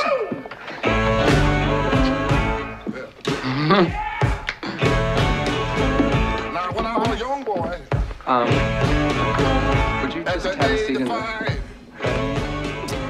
Alors, alors, alors, est-ce que. Ben, que... je, je reconnais la, la voix du bon Tom Cruise. Oui. Euh, Mais alors, euh, lequel film Quel film? Né un 4 juillet? Non, Risky Business. Oh, Risky Business, qui je bah crois ouais. est peut-être son premier film. J'ai pas vérifié, j'aurais dû Euh, faire ce ça. serait- ouais. Euh, Il 1900 a dû apparaître euh, quelque part avant, Oui, mais oui. ça doit être son premier rôle euh, Oui. consistant. hein. Oui, donc 1983, un film de Paul Brickman qui, euh, que je- qui a un nom qui me disait pas grand-chose. Je suis allé voir sa bio. Il a fait True Crime, entre autres, dans les années un peu Ouais. plus tard aussi. Est-ce que, est que vous connaissez, vous connaissez Paul Brickman? Pas, non, je, je connais les films, mais pas lui. Il a euh, pas laissé sa trace à- spécifiquement. Non, non, c'est ça. bon. Il y en a beaucoup comme ça, des Oui. réalisateurs américains qui ont fait des films assez formidables dont on se souvient, Ouais. mais qui n'ont pas eu la carrière Tout nécessairement tout euh, si flamboyante. D'ailleurs, son dernier film, c'est Allison en 2012 et euh, Ouais. ça n'a pas laissé de trace. Il y a euh, Re- euh, Rebecca De Mornay aussi dans ce, dans ce Ah oui, elle aussi, elle a disparu un Oui, peu. ben, tout à fait. Et bon, l'histoire, c'est euh, Joel Goodson, qui est un espèce d'ado, euh, ben, une espèce d'un ado. Euh, ses parents, ses parents euh, dans une euh, banlieue assez cossue, ses parents euh, vont en voyage et il a la maison pour lui. Arrive un incident qui le force à avoir une, de- à débourser beaucoup, beaucoup d'argent. Dans le fond, il scrape la Porsche de ses parents et rencontre euh, une prostituée qui est Rebecca de Mornay qui lui donne l'idée de faire du cash, d'où le Ouais. titre Risky Business. Alors, c'est un film d'ado vraiment, là, euh, et, qui, et qui reconstitue très très bien, euh, je trouve, les années 80, sans que ce soit trop clinquant. Et Tom Cruise, Mm-hmm. Tom Cruise, on voit tout le talent de Tom Cruise est dans ce film-là. Euh, et son, son, son, son swag, ça- c'est un beau gars, c'est clair. Ben mais oui. il est adolescent, il est vraiment jeune. Et euh, c'est vraiment un film avec un charme un peu suranné des années 80 qui est un peu passé en dessous des grands films de Tom Cruise. On peut dire Ouais, que ouais. Tom Cruise a fait de grands films, on peut le dire, on le peut le dire, je crois. Ah, ben mais, oui. oui. Mais c'est un film, c'est un film vraiment euh, un, petit, un petit film chouchou, un peu comme les ripoux, la version américaine pour moi des ripoux, c'est-à-dire un film qu'on aime bien écouter les jours de pluie quand on est un peu malade. Ah. Euh, et je vais mettre aussi, je vais mettre la, la suggestion, la bande-annonce sur la, la page Facebook. Puis, oui, Moi, je suis contente que je suis contente que vous, vous parliez d'un film de Tom Cruise parce que je trouve qu'on le mésestime un peu. On en, on en a fait rapidement une espèce de symbole Ouais. du, du capitalisme triomphant, Ouais. de ce cinéma de divertissement euh, qui écrase tout. Ouais. On oublie souvent de spécifier que c'est aussi un acteur d'une grande finesse. Totalement. Euh, qui, au-delà de l'aspect physique, parce qu'ils sont d'abord rares à pouvoir le faire, Oui. mais au-delà de cet aspect physique-là, il, a- il apporte quelque chose qui est cette espèce de charisme du All-American Boy, Oui. mais qui est tout le temps perverti. Oui. Tout le temps, tout le temps, dans tous ses films, il vient, il vient montrer les failles du héros américain, ce que j'adore. J'adore ça dans toute sa filmographie. Ben Hélène, merci. Merci pour la chronique, évidemment, mais merci pour euh, ce moment de discussion aussi. Euh, Mais ça me- ça-. En fait, ça me stimule à voir des films pour la semaine à venir, Ah ben. pour, sachant qu'on va s'en parler la semaine C'est prochaine. plus beau compliment que vous pouvez me faire. Ah, puis c'est pas de la flagornerie, je, je- je- je- je le crois vraiment, vraiment beaucoup. Il se passe quelque chose dans ce segment grâce à vous, Je pense Hélène. que oui. Ouais, et euh, j'espère qu'on donne le goût aux gens de, de regarder Ah ben plus de surtout. films, surtout, Surtout, plus, surtout. plus de bons films. Ah ben oui, toujours. Puis même dans les mauvais, il y a des choses à Oui. trouver. Bonne semaine, Hélène. Bonne semaine. Alors, j'ai le plaisir d'accueillir à la balado Dominique Lapointe. Bonjour. Bonjour. Ben, je dis accueillir, vous vous êtes un peu invité. En fait, euh, bon, on va vous présenter professeur, euh, euh, professeur à l'UCAM, en, en fait, responsable du groupe de recherche et d'intervention tourisme, territoire, société. Vous êtes professeur à l'école de sciences de gestion à l'UCAM, c'est ça que j'ai compris? Exact. OK. Vous, vous enseignez donc spécialisé en tourisme, évidemment. Euh, et vous m'avez écrit, parce que, bon, moi, je, dis souvent ce projet-là de balado, euh, c'est beaucoup. euh, en fait, l'idée de communauté, là, je, suis gossant avec ça. J'étais un peu comme le, docteur Arruda puis le lavage de main, là, je me répète, mais c'est vraiment important. Puis là, vous m'avez écrit il y a deux semaines à peu près pour me dire hey, j'aurais peut-être un sujet intéressant, une réflexion sur le tourisme après la pandémie et j'ai évidemment embarqué euh, rapidement parce que je trouvais que c'était vraiment intéressant. Mais peut-être nous expliquer votre démarche parce que là, on parlera pas de quand est-ce qu'on va pouvoir voyager. On essaie d'aller un petit peu plus loin que ça avec cette réflexion-là. Et c'est à partir de deux textes que vous avez publiés récemment. On entend beaucoup parler justement de cette question-là. Quand est-ce qu'on va voyager de nouveau? Euh, comment on va voyager de nouveau? Euh, toute la question là, des impacts. là, L'industrie touristique, c'est une immense industrie à l'échelle planétaire qui tout à coup s'est mis, euh, excusez-moi l'expression, à off Ouais. en dedans de 10 jours. Là, c'est vraiment euh, C'est fou. surprenant. Ouais. C'est fou. là. C'est, d'un ordre de grandeur. Ben, là. attendez, juste pour, pour justement comprendre l'ordre de grandeur, on parle, et c'est dans un des textes que vous m'avez envoyé, 10% de. En fait, le tourisme représente 10% de l'industrie mondiale. On peut-tu dire ça comme ça? Ouais, c'est un dixième du PIB de la planète, là, grosso modo, là, euh, impact euh, direct et indirect. Euh, bon, là, après ça, il y a la question des impacts induits, là, mais là, je rentrerai pas là-dedans, mais tu sais, ça donne un ordre de grandeur. Et à l'heure où, où, on se parle présentement, j'ai revalidé, l'Organisation mondiale du tourisme, là, fait le statut que 100% des destinations de la planète ont une forme de restriction ah de mobilité. C'est incroyable. Ou une autre. C'est incroyable. Et, il, faut, il faut aussi le dire, puis on va peut-être en parler un peu plus tard, dans cette réflexion-là que vous nous proposez, euh, les emplois touristiques sont en grande partie occupés par des femmes, sont des emplois, euh, on pourrait dire, précaires, et on parle d'entre 50 millions et 75 millions de pertes d'emplois dans cette industrie depuis le début de la pandémie. Donc, il va y avoir une réflexion obligatoire, euh, même si les acteurs de l'industrie ne le veulent pas, forcément, un, cataclysme comme ça nous oblige à réfléchir, à réfléchir sur la façon de voyager. En fait, sur deux axes, la mobilité, on pourrait dire ça comme ça, et la, rencontre avec l'autre, ce qu'on pourrait appeler aussi l'altérité. On, entend beaucoup d'un côté que les emplois euh, du secteur touristique, bon, c'est des emplois saisonniers, plus ou moins bien payés. Euh, s'arrêter là, c'est en soi une caricature parce qu'il y a vraiment toutes sortes d'emplois. Puis il y a des bons emplois dans l'industrie touristique.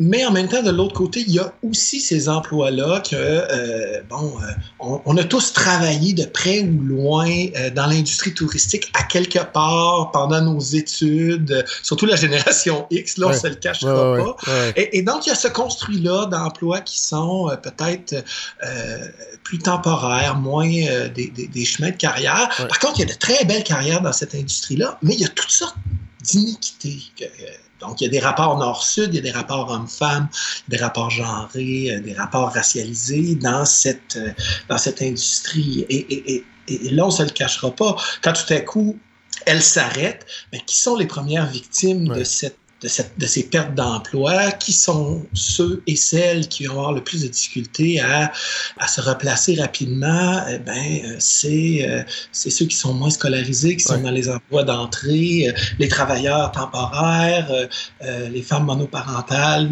et, et, et, tout ça, c'est quelque chose qui, sur le devant de l'industrie touristique, hein, avec ses, ses, belles images et... le bling-bling. Et, oui, c'est ça. Et son image de euh, euh, la, la, la, vie en vacances euh, à l'année, hein, parce qu'il y a même, avec une de mes collègues, là, Hélène Bélanger, on travaille sur ce qu'on appelle la touristification du quotidien à Montréal, parce qu'on voit que les, les publicités des condos au centre-ville versus les publicités des hôtels, si on enlève le son, on, ne voit plus vraiment la ah différence. Ah ouais. Donc, on, nous vend d'être un touriste dans notre propre vie avec ah euh, la salle, hein, la, la, salle de gym, la piscine. Même il y a certaines pubs, on, voit, où est-ce qu'on voit moins l'espace de vie dans le condo que dans la pub d'hôtel. Ça, ça vous donne une idée. Et, et, moi, ce que j'aborde dans le fond derrière ça, c'est cette espèce de grande hégémonie touristique qui est partout, et qui transforme nos espaces, qui influence notre vie, euh, qui, qui teinte notre manière de, euh, de, de, de, choisir nos loisirs, qui donne une valeur. Hein? On a bon, l'ami qui a mis ses photos sur Instagram des Seychelles. Ben, il y a comme un statut, une altérité qui, que l'ami qui va à Tadoussac ou Percé a moins. Et, et, c'est ces questions-là que, que, que, moi, comme chercheur, j'aborde, qui sont question, euh, je dirais, un petit peu plus, euh, peu plus difficile à aborder euh, dans un clip de deux minutes. Ah non, mais c'est clair. Et ben, avant d'aller plus loin dans cette réflexion-là, il y a quelque chose aussi qui, qui, qui, m'a frappé un peu. puis qu'on se rend peut-être pas compte, mais c'est comment il y a eu un déplacement, en fait, en fait, c'est peut-être le, mauvais terme, mais dans, dans, dans cette idée-là que, ben, et vous l'avancez dans vos textes, le tourisme était quelque chose qui a toujours été quand même, en tout cas récemment, sécuritaire. Euh, même le tourisme d'aventure était quelque chose qui était packagé de façon sécuritaire, c'est-à-dire qu'on pouvait aller faire du, trekking au Népal, mais sans, sans, sans sentir que notre vie allait être nécessairement en danger parce que tout est organisé. Et là, la pandémie arrive. Et là, il y a une espèce de renversement total, c'est-à-dire que ben, euh, le risque n'est plus extérieur, c'est-à-dire qu'on peut être, nous, vecteurs de maladies pour la communauté. La communauté peut nous, le donner. Et un simple voyage à l'épicerie est rendu dangereux. Et on le voit, il y, a, un stress chez les autres quand on va faire nos courses. Et ça, quand on pense au tourisme, évidemment, c'est quelque chose, et, ça va rester longtemps, là, cette, cette, espèce de nouveau paradigme, si on peut dire. Ça va rester longtemps. Euh, c'est difficile hein, de ne pas rentrer dans l'idée de la projection, parce que, mais euh, bon, euh, peut-être qu'on va avoir un vaccin dans un an, puis tout à coup, la, la, la, COVID va être un peu comme la tuberculose. Là. La tuberculose tue 1,5 million de personnes par année sur la planète. Ça ne nous empêche pas de voyager. Ça nous empêche pas aucun pays qui est évité, qui l'évite. Aucune classe sociale, même selon l'OMS, quand on va voir les chiffres, mais on voyage quand même parce qu'il y a des vaccins, il y a il y, a des médicaments, tout ça. Donc, est-ce que la COVID va être là dans un an, deux ans, trois ans, cinq ans? ça, c'est difficile à dire. Mais c'est sûr que tout à coup, il y a une transformation du rapport à l'autre. Et cette transformation-là, euh, elle, est, euh, elle est particulière parce qu'on peut être on peut porter la menace sans même s'en rendre compte. Oui. Cela dit, euh, est-ce qu'on peut penser que le tourisme, je le sais qu'au début de la pandémie, moi-même ici à la balado, j'aimais ça rêver à un monde meilleur, qu'en fait cette pandémie-là allait nous euh, obliger à réfléchir autrement, l'économie, la façon qu'on vit. Est-ce que vous avez l'impression que ça va avoir un impact aussi sur le tourisme, c'est-à-dire pas tant dans les, dans, les, destinations, mais le voyage va peut-être redevenir quelque chose d'un petit peu plus rare et le respect, entre autres, des gens qu'on visite. Euh, est-ce qu'on va moins être dans des bulles touristiques, dans des villes où on est capable d'être plusieurs jours dans la même ville et pratiquement croiser personne qui y habite vraiment, être dans une espèce de circuit parallèle euh, organisé, en fait, euh, pour le tourisme. Avez-vous l'impression qu'on va quand même. Ça va changer, en fait, à ce niveau-là, entre autres? Ben, euh, ce que moi, je, vois présentement, c'est qu'il y a. Il va y avoir des bulles encore plus hermétiques. Hein. dans un de mes textes, je parle du. Six, Feet Tourism World, hein, donc euh, un monde où le tourisme se vit à six pieds. Euh, et, là, euh, la semaine dernière, les Canaries annonçaient qu'ils allaient être là, le, premier endroit à tester l'accès pour des visiteurs à partir d'un certificat. Donc, pour avoir accès comme visiteur, euh, euh, on, va pouvoir aller aux Canaries. Là. présentement, si vous voulez aller aux Canaries, vous pouvez, si vous trouvez un vol, mais il faut que vous ayez un certificat euh, de santé. Immunitaire. Qui, ouais, qui dit que vous êtes négatif par rapport à la COVID. donc, est-ce que ça, ça va faire des petits, qui vont en avoir plus, qui vont plus, plus de, destinations qui vont demander ça ah, ah, bon, euh, là, après ça, c'est tout le suivi, tout ça. Et là, ça nous amène tout à des questions au niveau de la bioéthique. Ben oui, ben parce qu'on a des outils biométriques, tout ça. Ben Donc, donc, ce qu'on peut voir, hein, c'est, et, là, ça, ça va faire monter les coûts. Ça va devenir un tourisme qui va redevenir un tourisme là, vraiment de privilégié, où est-ce qu'il y a des hôtels, des resorts, où est-ce qu'on euh, on rencontre peu de gens, où est-ce qu'une partie du service est peut-être même faite par des robots. Hein, euh, au, Japon, ça existe. Là, il y a un restaurant que tout le service est fait par des robots. Ah puis il y a plusieurs endroits où est-ce qu'on a des machines, là, où est-ce qu'on met notre argent euh, on met notre argent dans la machine, on punch ce qu'on mange, il nous sort un ticket, puis on donne ça à l'entrée du restaurant, puis ah, on s'assoit, ils viennent nous servir. Donc, e-, est-ce que, bon, là, là-bas, euh, c'est surtout parce qu'il y a moins de personnel, puis des plus petits espaces, mais est-ce que des systèmes comme ça pourraient être euh, mis en place dans des resorts, est-ce qu'au final, tout se passerait à 2 mètres, donc à 6 pieds. On peut envisager ça. On peut envisager aussi qu'effectivement, euh, des hôtels vont développer des protocoles pour euh, garantir une certaine euh, une qualité des mesures sanitaires. Donc, une bulle encore plus grande de l'autre côté, ce qu'on voit aussi, c'est des bulles, euh, je dirais, géopolitiques. Hein. Déjà, euh, l'Australie, la Nouvelle-Zélande peut toucher certaines îles du Pacifique qui n'ont pas eu de cas, Elles sont en train de, négocier entre eux peut-être euh, ce qu'ils appellent une, ils appellent ça le Trans-Tasmanian Tourism Bubble. Donc là, présentement, qu'on comprendrait une partie de l'Australie, la Nouvelle-Zélande, la Tasmanie, euh, en disant, ben nous, on n'a pas été très touchés, donc on pourrait repartir une certaine mobilité internationale entre nous. Donc, est-ce qu'il pourrait y avoir des ententes comme ça qui pourraient se faire entre euh, certaines provinces canadiennes, certains États américains? Euh, c'est difficile à, dire, mais tout ça devient sur la table. Et et en même temps, ben là, il y a tout à coup, il y a un tourisme de proximité euh, dont on entend beaucoup là, pour, entre autres, l'industrie touristique au Québec. Oui.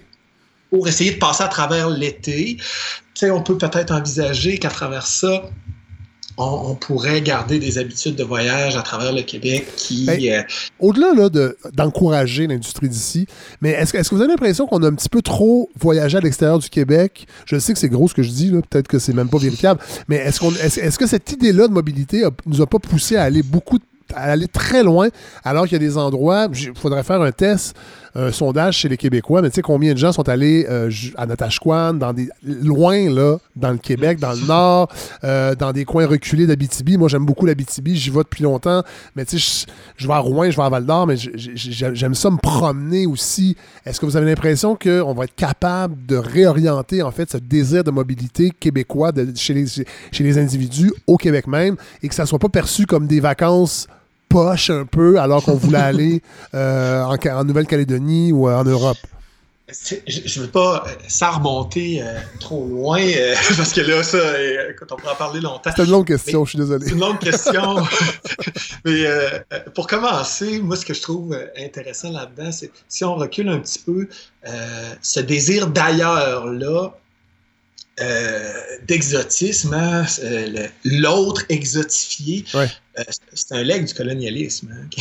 Ah ouais. C'est- et, et, Ouais. euh, et ça, c'est quelque chose qui est, qui est difficile à déconstruire, Ouais. parce que on, on le valorise, ça nous donne un statut, euh, mais cette idée de, euh, de l'altérisation de l'autre, ben, ça nous vient, ça nous vient euh, clairement, euh, c'est un, substrat euh, des rapports euh, sociaux, politiques du colonialisme.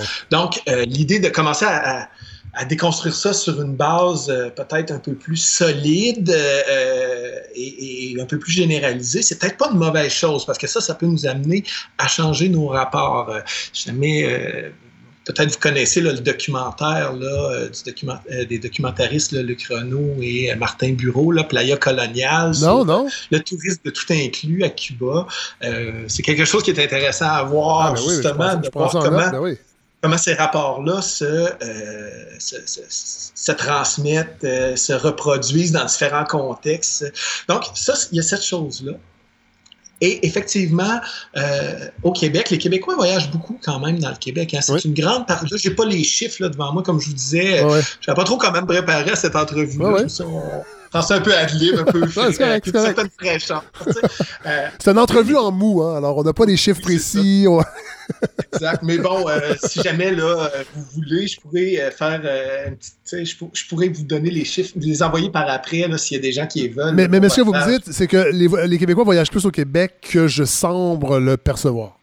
Oui, à, à vrai dire, ils sortent une plus grande partie de notre industrie touristique Oui. que ce que les gens pensent. hein. Donc, le socle du tourisme domestique au Québec, il est très important. Euh, par contre, on a une balance touristique euh, qui est déficitaire parce que euh, ceux qui voyagent à l'extérieur, ben, ils, ils dépensent plus, hein, Ouais. ne serait-ce que juste le billet d'avion. Oui, hein. oui, donc, oui. tous ceux qui vont vers l'Asie, entre autres, parce que les billets d'avion sont très chers. Euh, bon, et, et bon, toute la question, tout le déficit soleil aussi, hein, Oui. qui nous amène à aller beaucoup dans le sud. Donc, donc, vous voyez, euh, encore une fois, on a une espèce de paradoxe. Donc, oui, on voyage beaucoup. Notre industrie, elle a besoin, elle a un bon socle euh, de tourisme domestique sur lequel on va pouvoir s'appuyer dans une certaine reprise. Mais moi, ce que j'amène là-dedans, euh, la perception euh, que j'ai, que ce qui, ce qui va changer, puis c'est un peu ce que je discutais dans, dans- dans mes textes, c'est qu'on a toute une partie de l'industrie touristique que je dirais que s'est développée en porte-à-faux avec ces milieux.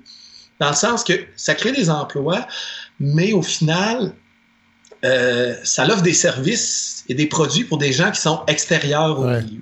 Ouais. Et que ça répond à peu de besoins de la communauté résidente là, euh, à l'année. C'est peut-être ça qui risque de changer. Là, Et, présentement. et- et dans vos textes, vous donnez l'exemple euh, de Tadoussac, qui est un exemple intéressant où euh, on parle de à peu près 300 000 touristes euh, annuellement, quand même concentrés, je pense, dans la saison estivale ou en tout cas la saison chaude. Je pense que je me trompe pas. Euh, et sur une population de 800 habitants. Et en 2016, euh, les résidents, la population a identifié en fait des lacunes à des services de base qu'ils n'avaient pas accès en fait et que l'industrie touristique même mettait à risque, si on peut dire. Là, c'est parce que je traduis un peu de, de- de- parce que c'est deux textes en anglais. Mais et c'est drôle parce que quand on va à Tadoussac, on, en tant que Québécois, des fois, je trouve qu'on ressent ça, cette espèce de ville un peu pas artificielle, mais ce village très touristique. Et on se demande parfois s'il n'y a pas s'il n'y avait pas de touristes, si ça. Et là, je ne dis pas ça de façon négative, mais il y a ce côté-là, on dirait, factice un peu de l'industrie touristique qui, peut-être à Tadoussac, est plus frappant. Ben, l'exemple de Tadoussac est, est, assez, euh, est assez important euh, au Québec. Puis là, ce que là, je veux être clair, là, je dis pas aux gens d'arrêter d'aller à Tadoussac. Mais non, mais non, mais non, c'est ça, ça. On, réfléchit, là. On réfléchit, effectivement. Puis, euh, je, vous dirais, cet aspect-là est un, est un peu une découverte fortuite parce que avec une, euh, avec une étudiante euh, à la maîtrise, il y a quelques années, on travaillait sur la question du risque climatique en lien avec le tourisme à Tadoussac. Et effectivement, bon, les changements climatiques vont affecter Tadoussac et tout ça, mais ce qui ressortait des entretiens avec les acteurs du milieu, c'est qu'en gros, le risque, c'est aussi le tourisme, parce que c'est rendu la seule industrie locale et il prend toute la place. Et donc, là-dedans, qu'est-ce que ça fait? Ben, ça, beaucoup de travailleurs saisonniers qui repartent, beaucoup de richesses créées, ou en tout cas, je ne dirais pas que richesses créées, je dirais plutôt de richesses captées. Ou déplacées, oui déplacés qui, euh, qui, qui, qui, qui, retournent après euh, à, l'extérieur. Bon, des acteurs euh, exogènes assez forts, qui sont la CEPAC, les, les croisières aux baleines et tout ça. Et, et, et, un espèce de sentiment que plus le tourisme prend place, plus la communauté résidente à l'année est fragilisée parce que l'hiver, ben, les services, ben, je ne sais pas si vous êtes déjà allé à Tadoussac au mois de février, mais ben écoutez, euh, j'ai passé en voiture, je suis déjà passé parce que j'allais à Bécomo, mais non, j'ai jamais. Euh, puis je me dis, qu'est-ce qu'il y a touristiquement l'hiver? Est-ce qu'on peut faire du ski autour, du ski de fond? Est-ce qu'il y a de. C'est ça. C'est très calme, disons. Ah, mais, mais, même si vous voulez faire des activités hivernales, ben, euh, la capacité d'hébergement par l'auberge de jeunesse qui est réduite à l'année, elle est réduite. La restauration euh, euh, quasi inexistante en hiver. il reste qu'une petite épicerie d'ouverte. Dans le fond, dans le fond ces, ces destinations-là deviennent un peu esclaves de leur propre industrie. Ben là, on se ramasse avec une, une espèce de contradiction. Puis bon, moi là-dessus, j'ai quand même assez, euh, j'ai écrit un peu là euh, sur cet enjeu-là en lien avec Tadoussac. C'est que tout coup, on se passe avec des villes mono-industrielles touristiques. Où est-ce que euh, on a une industrie qui laisse des retombées. Si on regarde les chiffres, ça fait des beaux chiffres. Mais au final, qui, devient un peu en porte-à-faux, en parallèle avec cette communauté. Puis c'est ça, je pense, qui. Et, là, cette espèce de vide qu'on a présentement, ce qu'on voit, c'est qu'il y a des entreprises à vocation touristique qui, tout à coup, se retournent sur, euh, vers leur communauté. Euh, où est-ce qu'ils agissent, c'est de voir comment ils peuvent.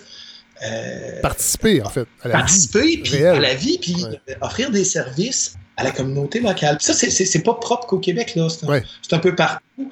Euh, le texte en anglais, là, de, publié dans Tourism Geographies, euh, il y a une auteure italienne qui est professeure euh, aux Pays-Bas qui signe un article qui, bon, avec un, un, regard différent, va un peu dans le même sens que on voit des entreprises qui offraient des services et des produits seulement qu'aux euh, visiteurs, donc des gens de l'extérieur, euh, et qui là tout à coup se retournent et de voir comment ils peuvent servir leur communauté à, travers cette crise-là.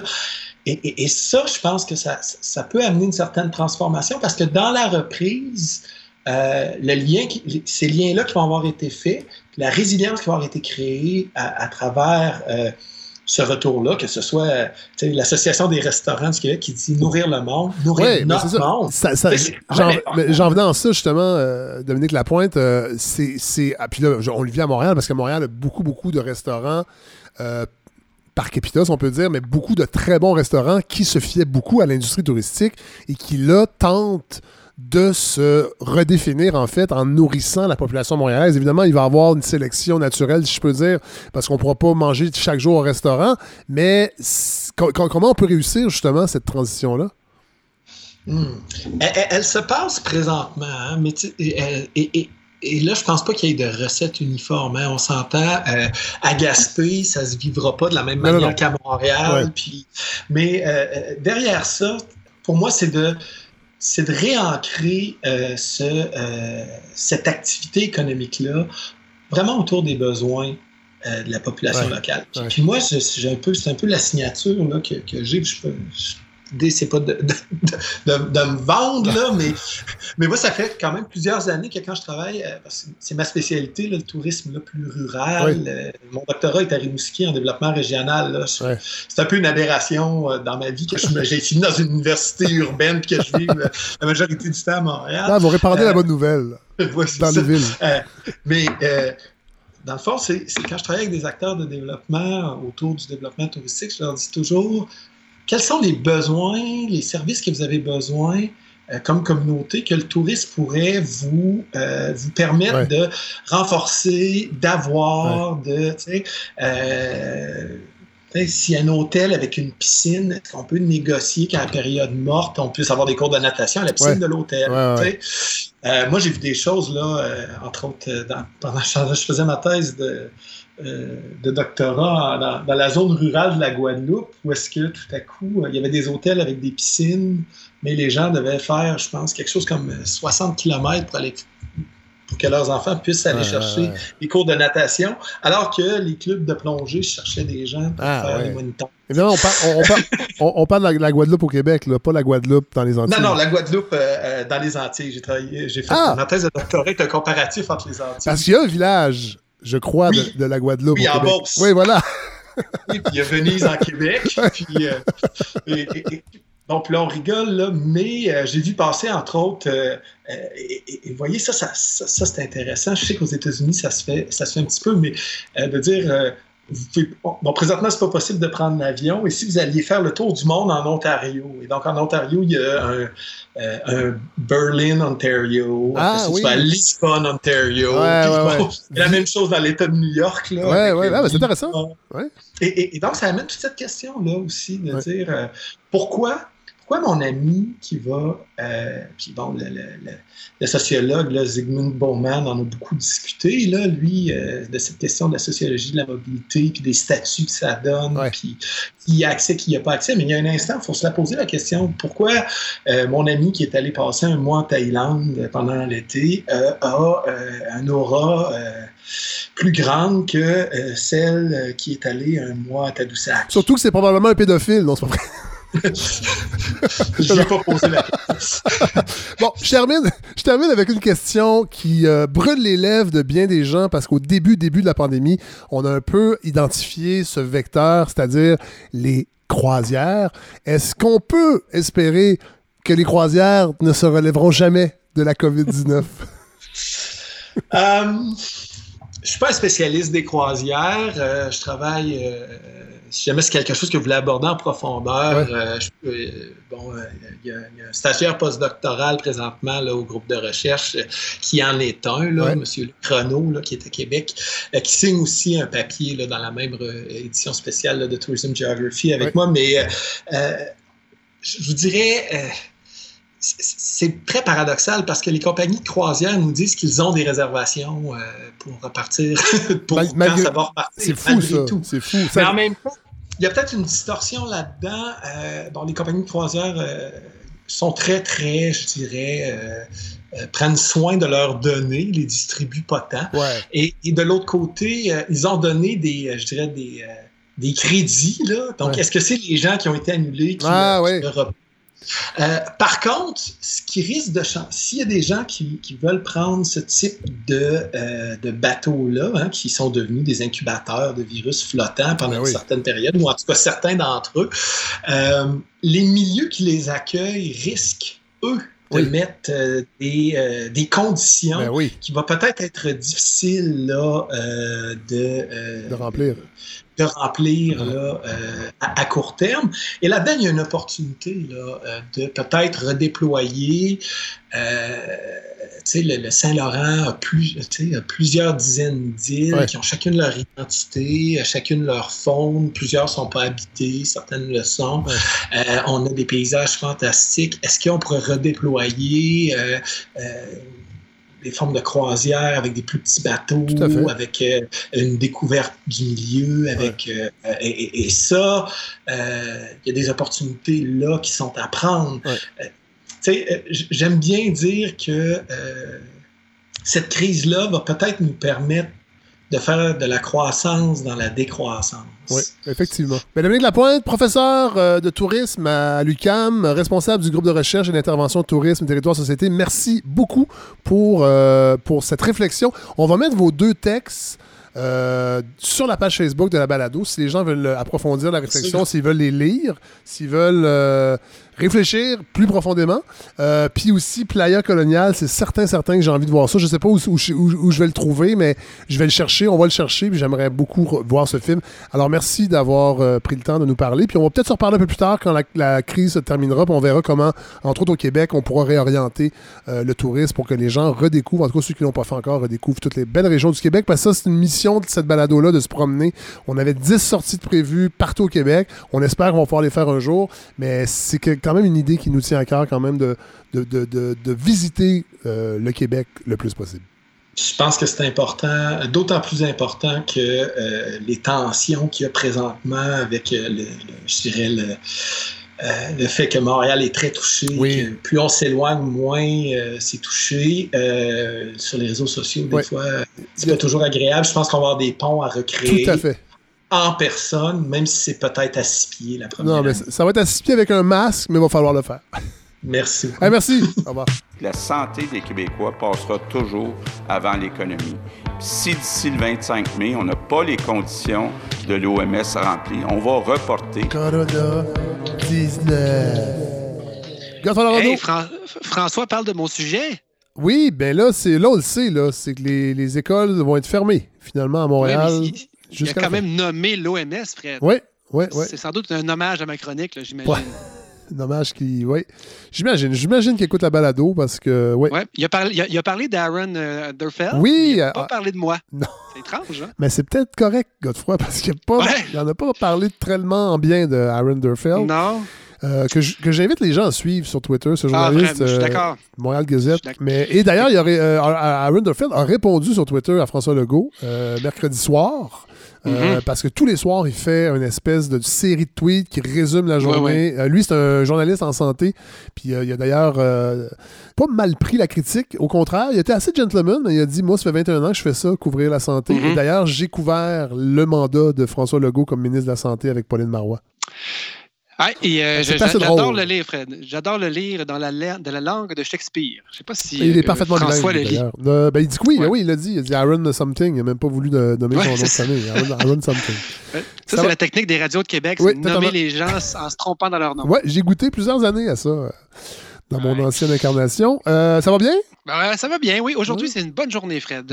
je, reprends du poil de la bête. Bon, on a eu des, deux, mauvaises nouvelles quand même cette semaine qui, qui, vous concerne, Godefroy. Premièrement, euh, j'ai fait une publication sur Facebook. Vous savez, on avait parlé à un détenu de la prison de Bordeaux le 4 ben avril. oui, j'ai vu ça qui était très inquiet de, de, de, de l'apparition de la COVID à la prison de Bordeaux. Eh bien, on a appris aujourd'hui, en fait, euh, cette semaine plutôt, on a appris qu'il avait, il avait testé positif, malheureusement, à la COVID. Il est malade. Ouais. Euh, Il mm-hmm. paraît que pour l'instant, on me dit que c'était pas hors de contrôle du tout. Là. Il n'était pas euh, aux soins intensifs, mais il est, il est atteint de la COVID-19. On le sait que c'est un foyer d'explosion de, la COVID dans les prisons. Et mm-hmm. On, était, on était un des premiers, je pense, à en parler. Euh, Absolument. de ce qui se passe dans les prisons. Alors euh, voilà, c'est un petit. Euh, et une autre mauvaise nouvelle, mais qui n'en est pas vraiment une, qui n'a pas du tout rapport avec ça. Vous savez, notre ami Jean-Dominique Michel? Oui, à ne pas confondre avec Dominique Michel. Non, alors Jean-Dominique Michel, bon, ça a créé quand même, les gens, on en a parlé à la balado, les auditeurs sont allés lire, je sais que ça a suscité des... et là, juste avant de vous parler, il y a un, auditeur, mhm. je pense que c'est un auditeur, qui m'a écrit pour me dire, en fait, je dis je pense, c'est un auditeur, mais c'est euh, mhm. ça répète une auditrice. Parce que s'appelle elle ou elle s'appelle Lio. Alors je sais pas si. Euh, ah. Parce que la chanteuse française Lio, c'était une femme, mais Lio pourrait être un prénom masculin également. Euh, Tout est possible. Mais je ne vais pas présumer, je vais laisser la personne se désigner, se désigner elle-même. Mais cela dit, il m'a envoyé un texte que j'ai pas eu, je l'ai lu là.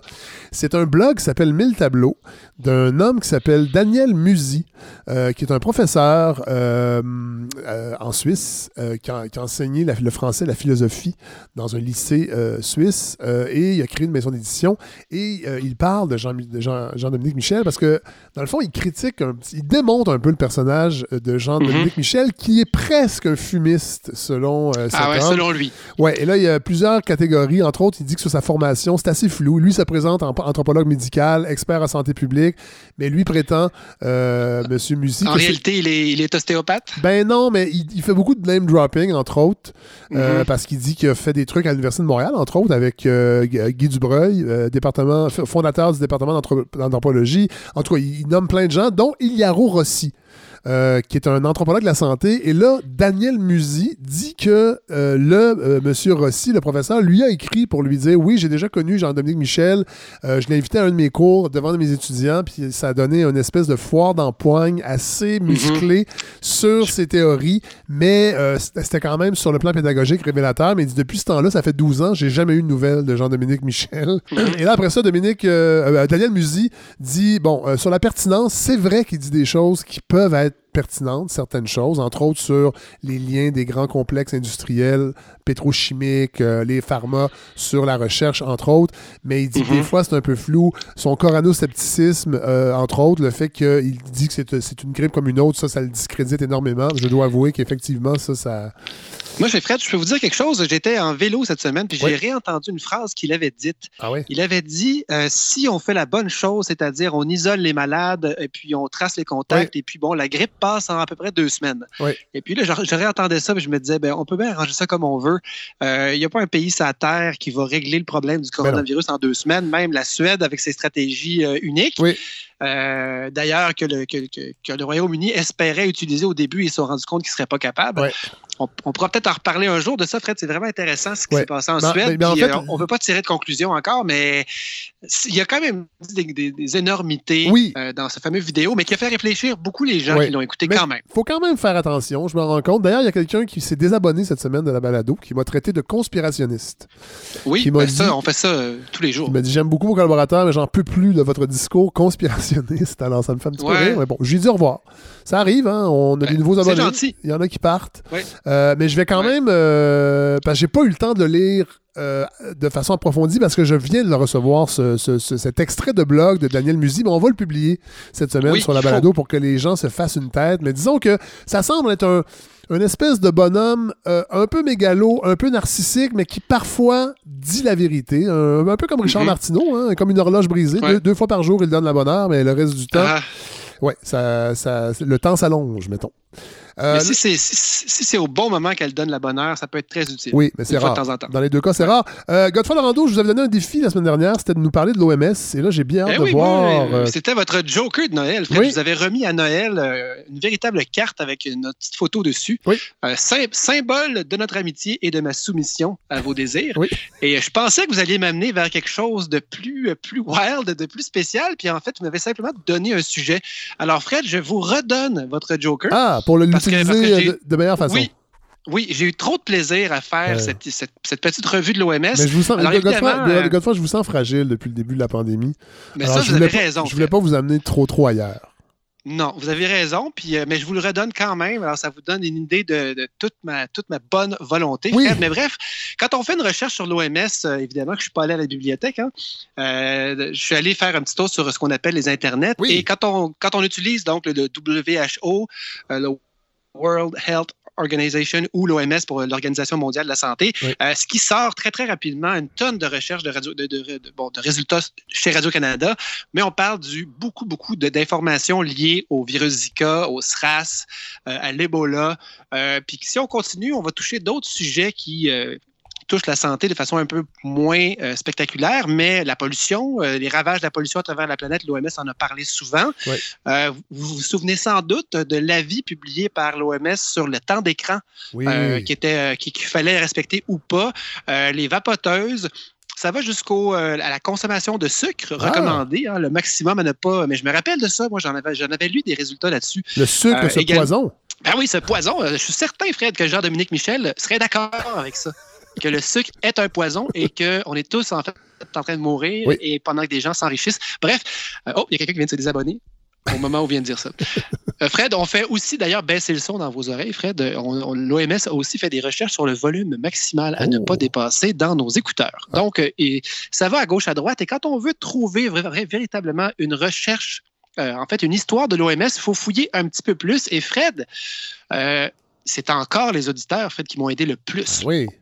Oui, on m'a dirigé vers des articles universitaires que j'aurais sans doute pas croisés ou que j'aurais eu bien du mal à trouver et ça m'a vraiment beaucoup aidé. D'excellents podcasts aussi que j'ai pu me taper. Euh, je vous ai fait la confidence, Fred, je suis abonné au Devoir et en ce moment, sur mon plancher, devant chez moi, il y a euh, les quatre derniers journaux euh, bien roulés avec leur élastique serré. Je n'ai pas ouvert les journaux de la semaine, j'ai lu autre chose Bon. et je suis bien content. Oui. Euh, Vous rappelez-vous, Fred, euh, on a parlé du glyphosate euh, peut-être euh, cela dit, Godefroy, petite parenthèse, peut-être Oui. opter pour la version numérique. euh, du, du journal? Oui. J'aime tellement mieux euh, Le, journal roulé. Ouais, non, mais c'est pas rouler ou pas rouler, je l'aurais pas lu. C'est ça l'affaire. Ça fait cher de l'élastique. Oui, en effet, mais rien à- je, peux le lire plus tard. oui, oui, je fais des blagues. Mais vous êtes drôle, alors ça va. On a perdu un, Mais- autre, mais- un- un autre abonné qui est parti.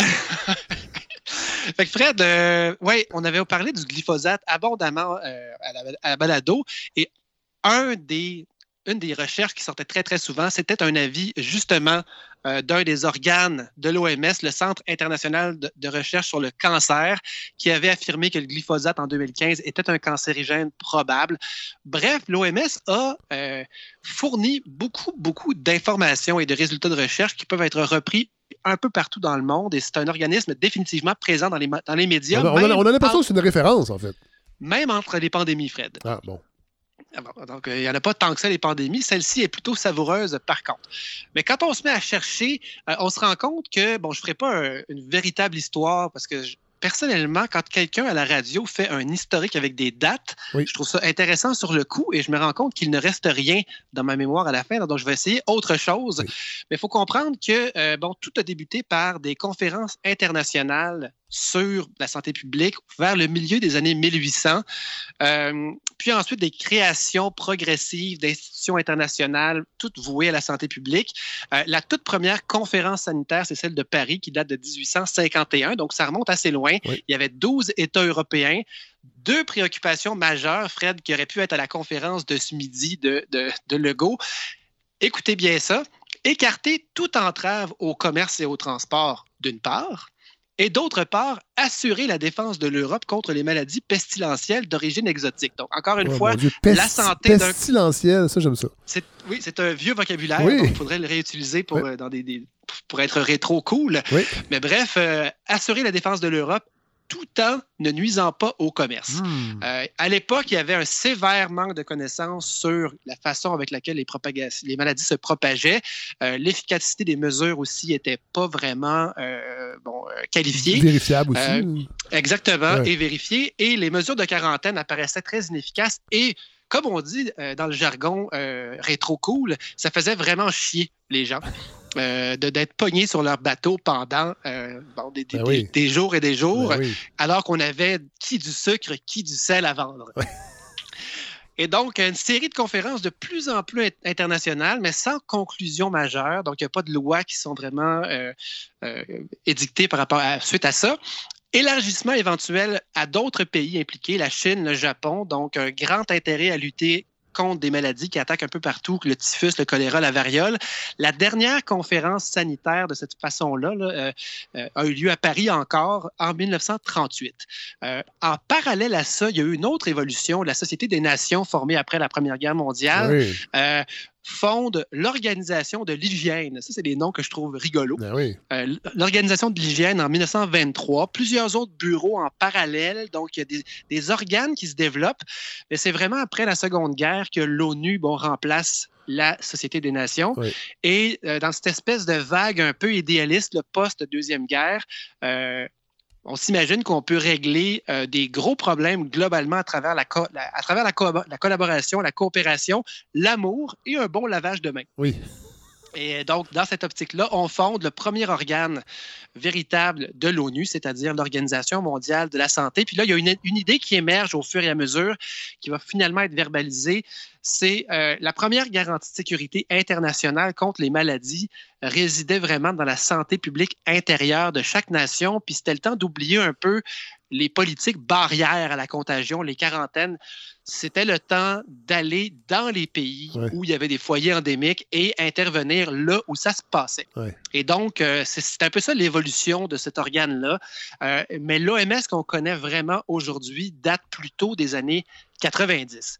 Euh, ce qui est intéressant, puis ce qui m'a été permis de découvrir grâce à un excellent article de la revue Études internationales, euh, un article que j'aurais jamais lu dans mon quotidien, Fred, parce que j'aurais pas eu le temps. J'aurais lu le devoir à mais place. Oui, mais je sais bien. Ah, c'est ou le devoir ou des gros articles pesants. Oui. Euh, mais bref, euh, le financement de l'OMS était au départ directement associé à des contributions des gouvernements impliqués. Euh, aujourd'hui, on compte 193 pays. J'ai lu ailleurs 194. Là, ça change un peu. C'est un peu comme vos auditeurs. Il y en a qui se débranchent une fois de temps en temps. Très rare. Mais donc, euh, c'est très, très rare. Exactement. Donc, autour de 190 pays. Et euh, pour avoir de plus en plus d'impact, l'OMS, donc, qui était initialement financé par les pays directement, chacun à la mesure de leurs finances, là, un peu comme la péréquation. J'aime ça dire péréquation. Oui. Euh, donc, ils se sont, ils se sont ils ont complexifié leurs interventions et éventuellement, ils ont réalisé qu'un des volets principaux de la santé dans les pays pauvres, c'était l'accès à certains médicaments de base. Donc, l'OMS a beaucoup travaillé à établir de façon mondiale des listes de médicaments dont il ne fallait pas manquer. Ah. Un peu comme le papier de toilette en pandémie. Oui. Il y a certains ingrédients qu'il faut absolument avoir, les antibiotiques, certains vaccins, évidemment. Et à cause de ça, ils ont cherché des partenariats avec ben, des gens qui pouvaient fournir des vaccins, fournir de l'expertise. Et inévitablement, il y a eu une participation croissante financière de la Banque mondiale, mais aussi de fondations privées. Et inévitablement, Fred, des géants internationaux de différentes industries, mais principalement à cause du domaine d'action de l'OMS, l'industrie pharmaceutique. Et dans cet ah, excellent ah! article de. Ben, c'est ça. Mais évidemment, c'est l'article que j'ai lu était très prudent, Fred, parce qu'il disait que malgré la part croissante que prend le privé dans le financement de l'OMS, il y a eu quand même un paquet d'avis euh, assez. Euh, qui devaient être pas commodes de voir sortir dans les médias, comme par exemple sur le glyphosate, comme par exemple sur le tabac ou le sucre. Euh, mais le problème, c'est que pendant que l'OMS prépare ses recherches, prépare ses avis d'experts, ben là, il y a des oppositions dans son propre conseil d'administration. Par exemple, euh, les États-Unis se se sont solidement opposés à une, volonté qu'avait l'OMS de, puis vous avez, je pense que vous allez vous en rappeler, Fred, mais euh, l'OMS voulait rendre accessibles les médicaments génériques plus tôt dans les pays pauvres. Euh, donc, Pour changer, oui, changer les droits de propriété intellectuelle sur les médicaments, donc forcer les compagnies à vendre leurs brevets pour presque rien, euh, parce que de un, elles font assez d'argent et que ça, il y a des millions de vies qui en dépendaient. Mais grande opposition au sein même de l'OMS des États-Unis, qui comptait à l'époque 11 des 18 plus grosses compagnies pharmaceutiques dans le monde. Alors évidemment que donc l'OMS a passé d'un financement dans les années 70 euh, qui était attribuable aux fonds indépendants, donc pas au fonds des pays directement. Ça représentait 20 à l'époque. Dans les années 70, c'était 20% mais rendu en 1998, on était rendu à 50 de financement euh, qui n'était plus indépendant. Donc, ça nous fait penser, Fred, euh, c'est un auditeur qui m'a fait, qui m'a fait allumer. Euh, au cas dénoncé par notre fameux agronome euh, Louis Robert, euh, qui disait que justement le centre de recherche qui doit fournir de l'information scientifique sur les grains au Québec et sur les pesticides, en fait, sur le danger des pesticides, était en fait infiltré tant dans son conseil d'administration que son financement.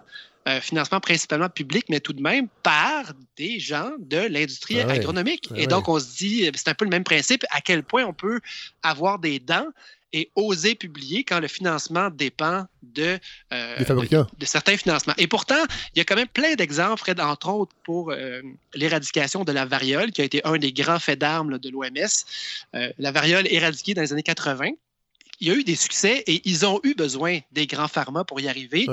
Euh, donc, ça ne semble pas être une entreprise, euh, une entreprise, mais une organisation qui est vendue, mais c'est un défi qui augmente de plus en plus.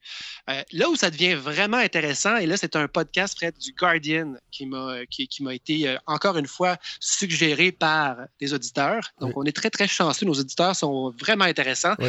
c'est un, un, podcast qui s'appelle Today in Focus et on parlait de l'OMS under attack. Donc, on parlait évidemment de la réaction de Trump et des États-Unis, donc en ce moment. Et des complotistes aussi, euh, beaucoup de complotistes. Euh, on, on, regarde dans les commentaires. Moi, je, lis souvent les commentaires sur les tweets de François Legault qui annoncent des nouvelles mesures et c'est récurrent. Il y a toujours des gens qui disent que Arruda, entre autres, est à la solde de l'OMS. Faites vos recherches. Bill Gates. Mm-hmm. Beaucoup de conspirationnistes prennent pour cible l'OMS. Oui, et puis euh, ben, ce que j'ai pu lire là-dessus dans le Guardian, Fred, euh, c'était, euh, ça n'allait pas dans ce sens-là. par contre, c'était très, très révélateur de, bon, j'ai parlé un peu de l'histoire de l'OMS, de ce problème de financement-là. Et là, c'est un autre aspect qui est, on peut dire, les, les dernières 30 ans de l'OMS, donc l'OMS moderne. Euh, j'ai dit que euh, l'éradication de la variole, c'était sans doute ce dont on parlait là, dans le, foyer des aînés de tous les anciens directeurs de l'OMS. On est très fiers de cette époque-là. Euh, mais à l'époque du SRAS en 2003, l'OMS a frappé un très, très grand coup. Ça a été un peu la première vraie pandémie mondiale qui a tourné à la vitesse de l'Internet. Et c'est très, très intéressant de comprendre comment fonctionne l'OMS dans sa vigie des, euh, des, pandémies. Il y a des informateurs un peu partout euh, sur le globe qui, euh, qui surveillent ce qui se raconte dans les forums de discussion scientifiques. Et très souvent, l'information sort avant que les pays en soient conscients. Et l'OMS, donc, petit briefing tous les matins avec le café à 9 heures. Et ben, en 2003, c'est très, très intéressant. La présidente de l'OMS était Gro Harlem Brundtland. Avez-vous déjà entendu parler, faire des. des, euh, ben, c'est la commission Brundtland, c'est la commission qu'elle a menée dans les années 90 et qui a mené, 80-90, qui a mené à euh, l'élaboration du terme euh, développement soutenable. Ah oui? Tout simplement. Oui, et euh, les, les, établissements vers Brundtland, euh, c'est une certification qu'on peut aller chercher, donc qui, qui vise justement, de, des, il y a des écoles Brundtland, il y a des ah, oui, oui, oui, les écoles, les écoles, oui, ça, ça me dit quelque chose, ben effectivement. Ben voilà, et ça, il y en a à Montréal, je pense. Oui, il y en a, il y en a un peu partout. Et cette dame-là, euh, c'est une ancienne première ministre de la Norvège et qui, semble-t-il, a toute une poigne. Ben et donc, elle, a, elle, a, donné des dents à cet organisme alors qu'il n'en avait pas. Quand on dit fake it till you make it, euh, ça a été ma devise euh, quand je suis arrivé à la balado ici, faire comme si j'étais capable. Et ça s'est bien passé quand même. Et puis Fred, ils ont fait ça. Elle a fait ça à la barre de l'OMS en 2003. Elle a eu des rapports de ses espion qui lui disait qu'en Chine, euh, dans le Guangdong, je ne vous ferai pas l'histoire du SRAS, mais il y avait une éclosion probable d'une drôle de grippe euh, inconnue alors que la Chine n'avait encore rien dit. Et Mme Brundtland est allée taper du pied, elle est allée devant les médias et elle a dit à la Chine Hey la gang, qu'est-ce que vous faites? Euh, il se passe quelque chose et là, on perd du temps précieux à cause de vous. Et elle n'a jamais dit l'OMS n'a pas le pouvoir de vous forcer. Elle a simplement dit, avec son autorité naturelle et très crédible, parce que c'est une médecin aussi, elle a tout simplement dit si vous ne faites rien, euh, le monde pourra se tourner vers vous et euh, vous traiter de responsable de la première grande pandémie euh, des années 2000. Et le jour même, la Chine, Fred, a obtempéré, a publié ses toutes premières informations officielles. Et là, ben là, le monde était au courant qu'une pandémie s'en venait. Et la pandémie, un an plus tard, était euh, chose du passé, complètement éradiquée. Et on a vraiment, vraiment félicité l'OMS pour cette, euh, ce pouvoir qu'elle s'était donné. Mais c'est un leadership qui était directement attribuable à justement la chef de l'époque de l'OMS qui a fait comme si elle avait du pouvoir. Et là, ce qui est arrivé, c'est qu'au moment de la bébé pandémie H1N1, parce que maintenant on peut rire de la pandémie H1N1, après coup, en 2009, euh, l'OMS, qui n'était plus euh, dirigée par Mme Brundtland, euh, avait modifié un peu ses critères pour nommer l'alerte générale de pandémie. Et en 2009, c'est ce qu'elle a fait. Elle a, elle a, un peu crié au loup. Et ben, quelques mois plus tard, euh, c'était euh, à peine, euh, je n'ai pas le nombre de morts, mais beaucoup, beaucoup, beaucoup moins que la grippe saisonnière. Et là, on en a voulu à l'OMS en disant, vous avez ambitionné, calmez-vous les nerfs. Et là, ils se sont un peu calmés les nerfs. Et pour la crise de l'Ebola en 2014, c'est l'inverse. Il y a eu un laisser-aller assez difficile à expliquer un blâme sévère des États-Unis qui ont même envoyé, Fred, des troupes sur le terrain pour compenser l'inaction de l'OMS et l'ONU a formé un comité qui visait en fait à relever de ses fonctions euh, l'OMS ah quant à l'Ebola. Donc, euh, il y a eu des bons et des moins bons moments, mais il paraît que le moment vraiment de gloire, c'est le SRAS et c'est vraiment associé à Mme Brundtland. Euh, et là, on se demande maintenant, Fred, oui. c'est Tedros Adhanom Ghebreyesus qu'on connaissait de nulle part, qu'on connaissait pas du tout, que maintenant on connaît très bien. C'est le Arruda international, si on veut, un, peu moins charmant, qui ne danse pas. En tout cas, qui ne danse pas en public. Hein. Oui, c'est ça. Et là, il est arrivé un peu la même chose, Fred. Ce nouveau directeur de l'OMS a, en décembre 2019, entendu parler par ses espions qu'il se passait des drôles de choses dans un marché de Wuhan en Chine. Et quand ils sont allés voir la Chine pour dire euh, Excuse me, euh, qu'est-ce qui se passe? La Chine a tout simplement fermé les rideaux et euh, est entrée en mode protection et gestion du message. Et là, c'est ça qu'on reproche à l'OMS actuellement, Fred, c'est que pendant une certaine période en janvier, l'OMS affirmait, puis je l'ai même moi-même cité à la balado, citait la Chine en exemple, en disant que ben la Chine ben voilà, la Chine mettait un nouveau barème, un nouveau standard de, transparence, tout en négociant avec la Chine un éventuel droit de visite pour aller se rendre sur place qui avait été refusé au départ. Et fin janvier, après avoir flatté la Chine dans le sens du poil, mais vraiment beaucoup.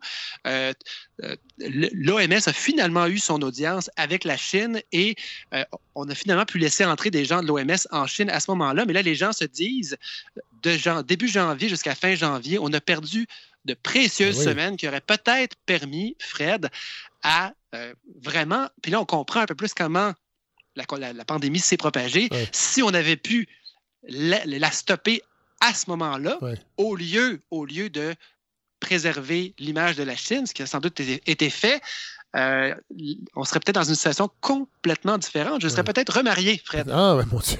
Hmm? Oui. Ce serait peut-être pas une bonne chose. Oui, hein? mais c'est ça que j'allais dire. Peut-être que, peut que c'est bien tout ça, cette pandémie. Voilà. Mais là, Fred, vous savez comme moi que Trump a rué dans les brancards et a dit, a blâmé l'OMS, blâmé la Chine de façon un peu euh, ridicule, finalement, en tout ben cas à mes yeux, ben tellement, tellement c'est gros. Il faut se rappeler que Trump aussi, Fred, en janvier, félicitait la Chine de son, de son, son action, disait que son bon chum Ping était en contrôle. Et euh, lui-même se faisait blâmer par l'OMS en janvier. On en avait parlé aussi à la balado. Euh, L'OMS avait fait des, des, reproches à peine voilés contre le Royaume-Uni principalement et les États-Unis, principalement pour leur inaction à mettre en branle toute l'industrie du test. Euh, et les États-Unis, Fred, à cette date-ci, payent encore pour ça. Et ça, je ne crois pas que c'est la faute de l'OMS.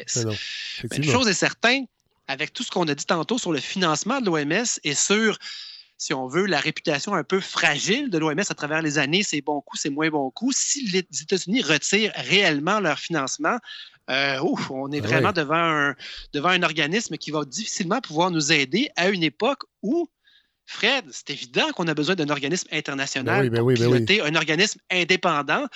Et euh, parce que, parce que là, il ne faut pas oublier une chose, c'est que ce sont des hypothèses, mais de plus en plus, mm-hmm. la, science tend à se rendre compte que la déforestation, entre autres, mais les impacts climatiques joue un rôle extrêmement important dans l'apparition et surtout dans la transmission de ce type de virus. Donc, on peut s'attendre à d'autres pandémies, malheureusement.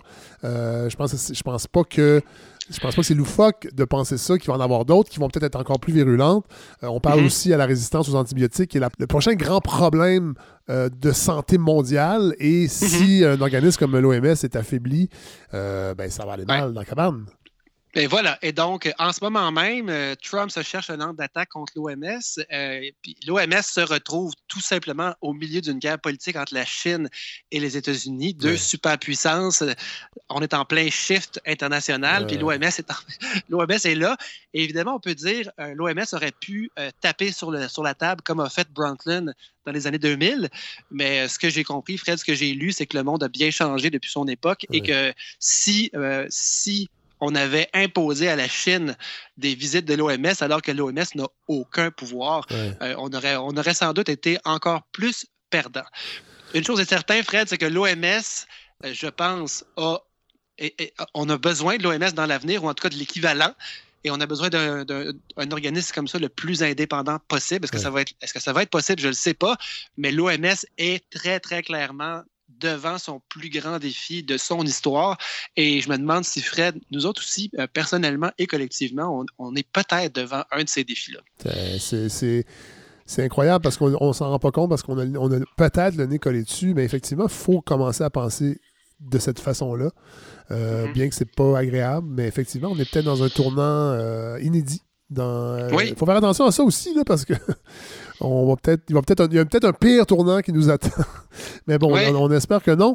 Euh, et là, j'ai envie de vous lancer un défi, mais vous avez le droit de le refuser, Godefroy. Je vous avais- Je vous écoute. je vous avais dit tantôt qu'on ne le dirait pas en ondes, mais moi, j'ai envie d'entendre parler de la Suède. euh, Ben, moi aussi, Fred, ça avec, vous, en fait, j'ai envie de vous, que vous nous parliez de ce qui se passe en Suède, parce que là, on le sait, là, il y a- il y a- eux sont un petit peu, ils font bande à part dans le modèle euh, de gestion de la pandémie. Et là, ils commencent à avoir quelques articles. On n'est pas dans les, euh, on pas dans les bilans, mais ils commencent à avoir quelques articles qui Mhm. tendent à démontrer qu'ils ont peut-être trouvé la, la solution. Je Ouais. mets ça euh, avec beaucoup de... Et ça serait intéressant de, de- de- de vous y plonger pour le reste de Ben, la semaine. Fred, c'était, euh, c'était, ma- c'était ce que je me disais qui m'intéressait. Je trouvais simplement que les articles n'arrivaient pas en quantité suffisante, mais peut-être qu'ils sont tous dans mes devoirs roulés. Et voilà, effectivement. Donc, il vous en avoir un gros là, samedi, euh, ben, ce matin, là, pour les gens qui nous écoutent le samedi matin, là, vous en avez un gros de roulé.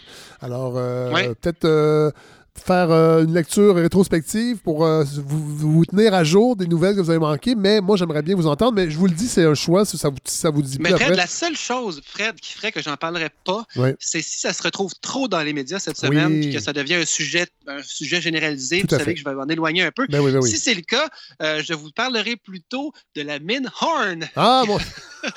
Mon sujet, quand, quand, quand, quand, quand je tourne en rond, je retourne voir s'il reste de l'arsenic et la réponse, c'est sûrement oui. Oui. Il y en a. Ben, merci, Salut à God. tous nos, euh, amis de, tous nos amis de Rouen qu'on aime tellement. Tout à fait. Ben, merci, God, pour ce tableau assez précis, en fait, assez, assez, assez clair de ce qu'est l'OMS et des défis qui l'attendent. Et on va suivre ça, évidemment, parce qu'on est tous malheureusement impliqués. Et euh, comme diraient euh, les conspirationnistes, merci, vous avez fait vos recherches. Oui, et Fred, il faut, faut remercier nos auditeurs, Fred, parce que Ben oui. là, je sais qu'il y en a qui, y en a qui le font, qui, qui m'écrivent, d'autres qui font juste y penser. Oui. Mais là, il ne faut pas se retenir parce que euh, Gods Lorando, G-O-D-Z Lorando à Facebook, c'est mon nom. Puis euh, vous l'avez dit, Fred, c'est une communauté, Ben oui, cette à balado-là. Et là, je commence moi-même à récolter. Et euh, chapeau, euh, chapeau, les amis. J'ai Oui. beaucoup apprécié cette semaine. Puis euh, là, on est rendu à la Suède. J'attends vos liens. Vous allez en avoir, c'est sûr. Alors, euh, bonne semaine, Ouais. bon courage. Bye, Fred. Puis, euh, bien hâte de vous entendre. Salut. Alors voilà ce qui termine ce 30e épisode de la balado de Fred Savard. 30 épisodes, je pensais me rendre à 25. Euh, finalement, on a compressé un peu les dépenses en fin de parcours, de beaucoup même, pour, euh, continuer, parce que je sentais que les gens avaient envie de... En fait, j'ai reçu des courriels à, ce sujet de votre part, fait que je me suis dit, continuons. Euh, donc voilà, 30e épisode, on devrait terminer ça à la mi-juin, si tout va bien. Merci aux collaborateurs d'aujourd'hui, collaboratrice Hélène Faradji, bien sûr, euh, Godfrey Lorando. Merci à Dominique Lapointe qui nous a offert cette belle réflexion sur le tourisme. La semaine prochaine, euh, comme je vous le disais en introduction, on aura Jean-François Cloutier, entre autres, pour parler de paradis fiscaux. Merci à Larry Dufresne qui me donne un grand coup de main, euh, qui est mon espèce de producteur exécutif, si je peux dire, de ce projet, en fait, qui réalise et qui me donne tellement de bons conseils. Merci Larry. Euh, merci à vous tous qui m'écrivez, qui nourrissez euh, cette balado-là, à la réflexion. Merci aux gens qui participent financièrement, ça m'étonne. J'en ai parlé parce que je sais que des gens pourraient plus le faire cet automne euh, via lefredsavard.com. Donc, vous pouvez toujours le faire. Moi, ça me permet de prévoir euh, la saison 3 qui s'en vient.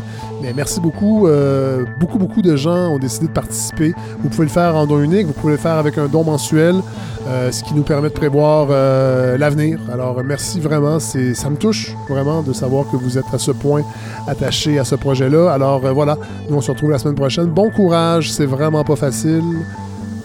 Je le dis parce que je le vis et je le sais que vous le vivez aussi, mais on vit ça tous ensemble. Bonne semaine.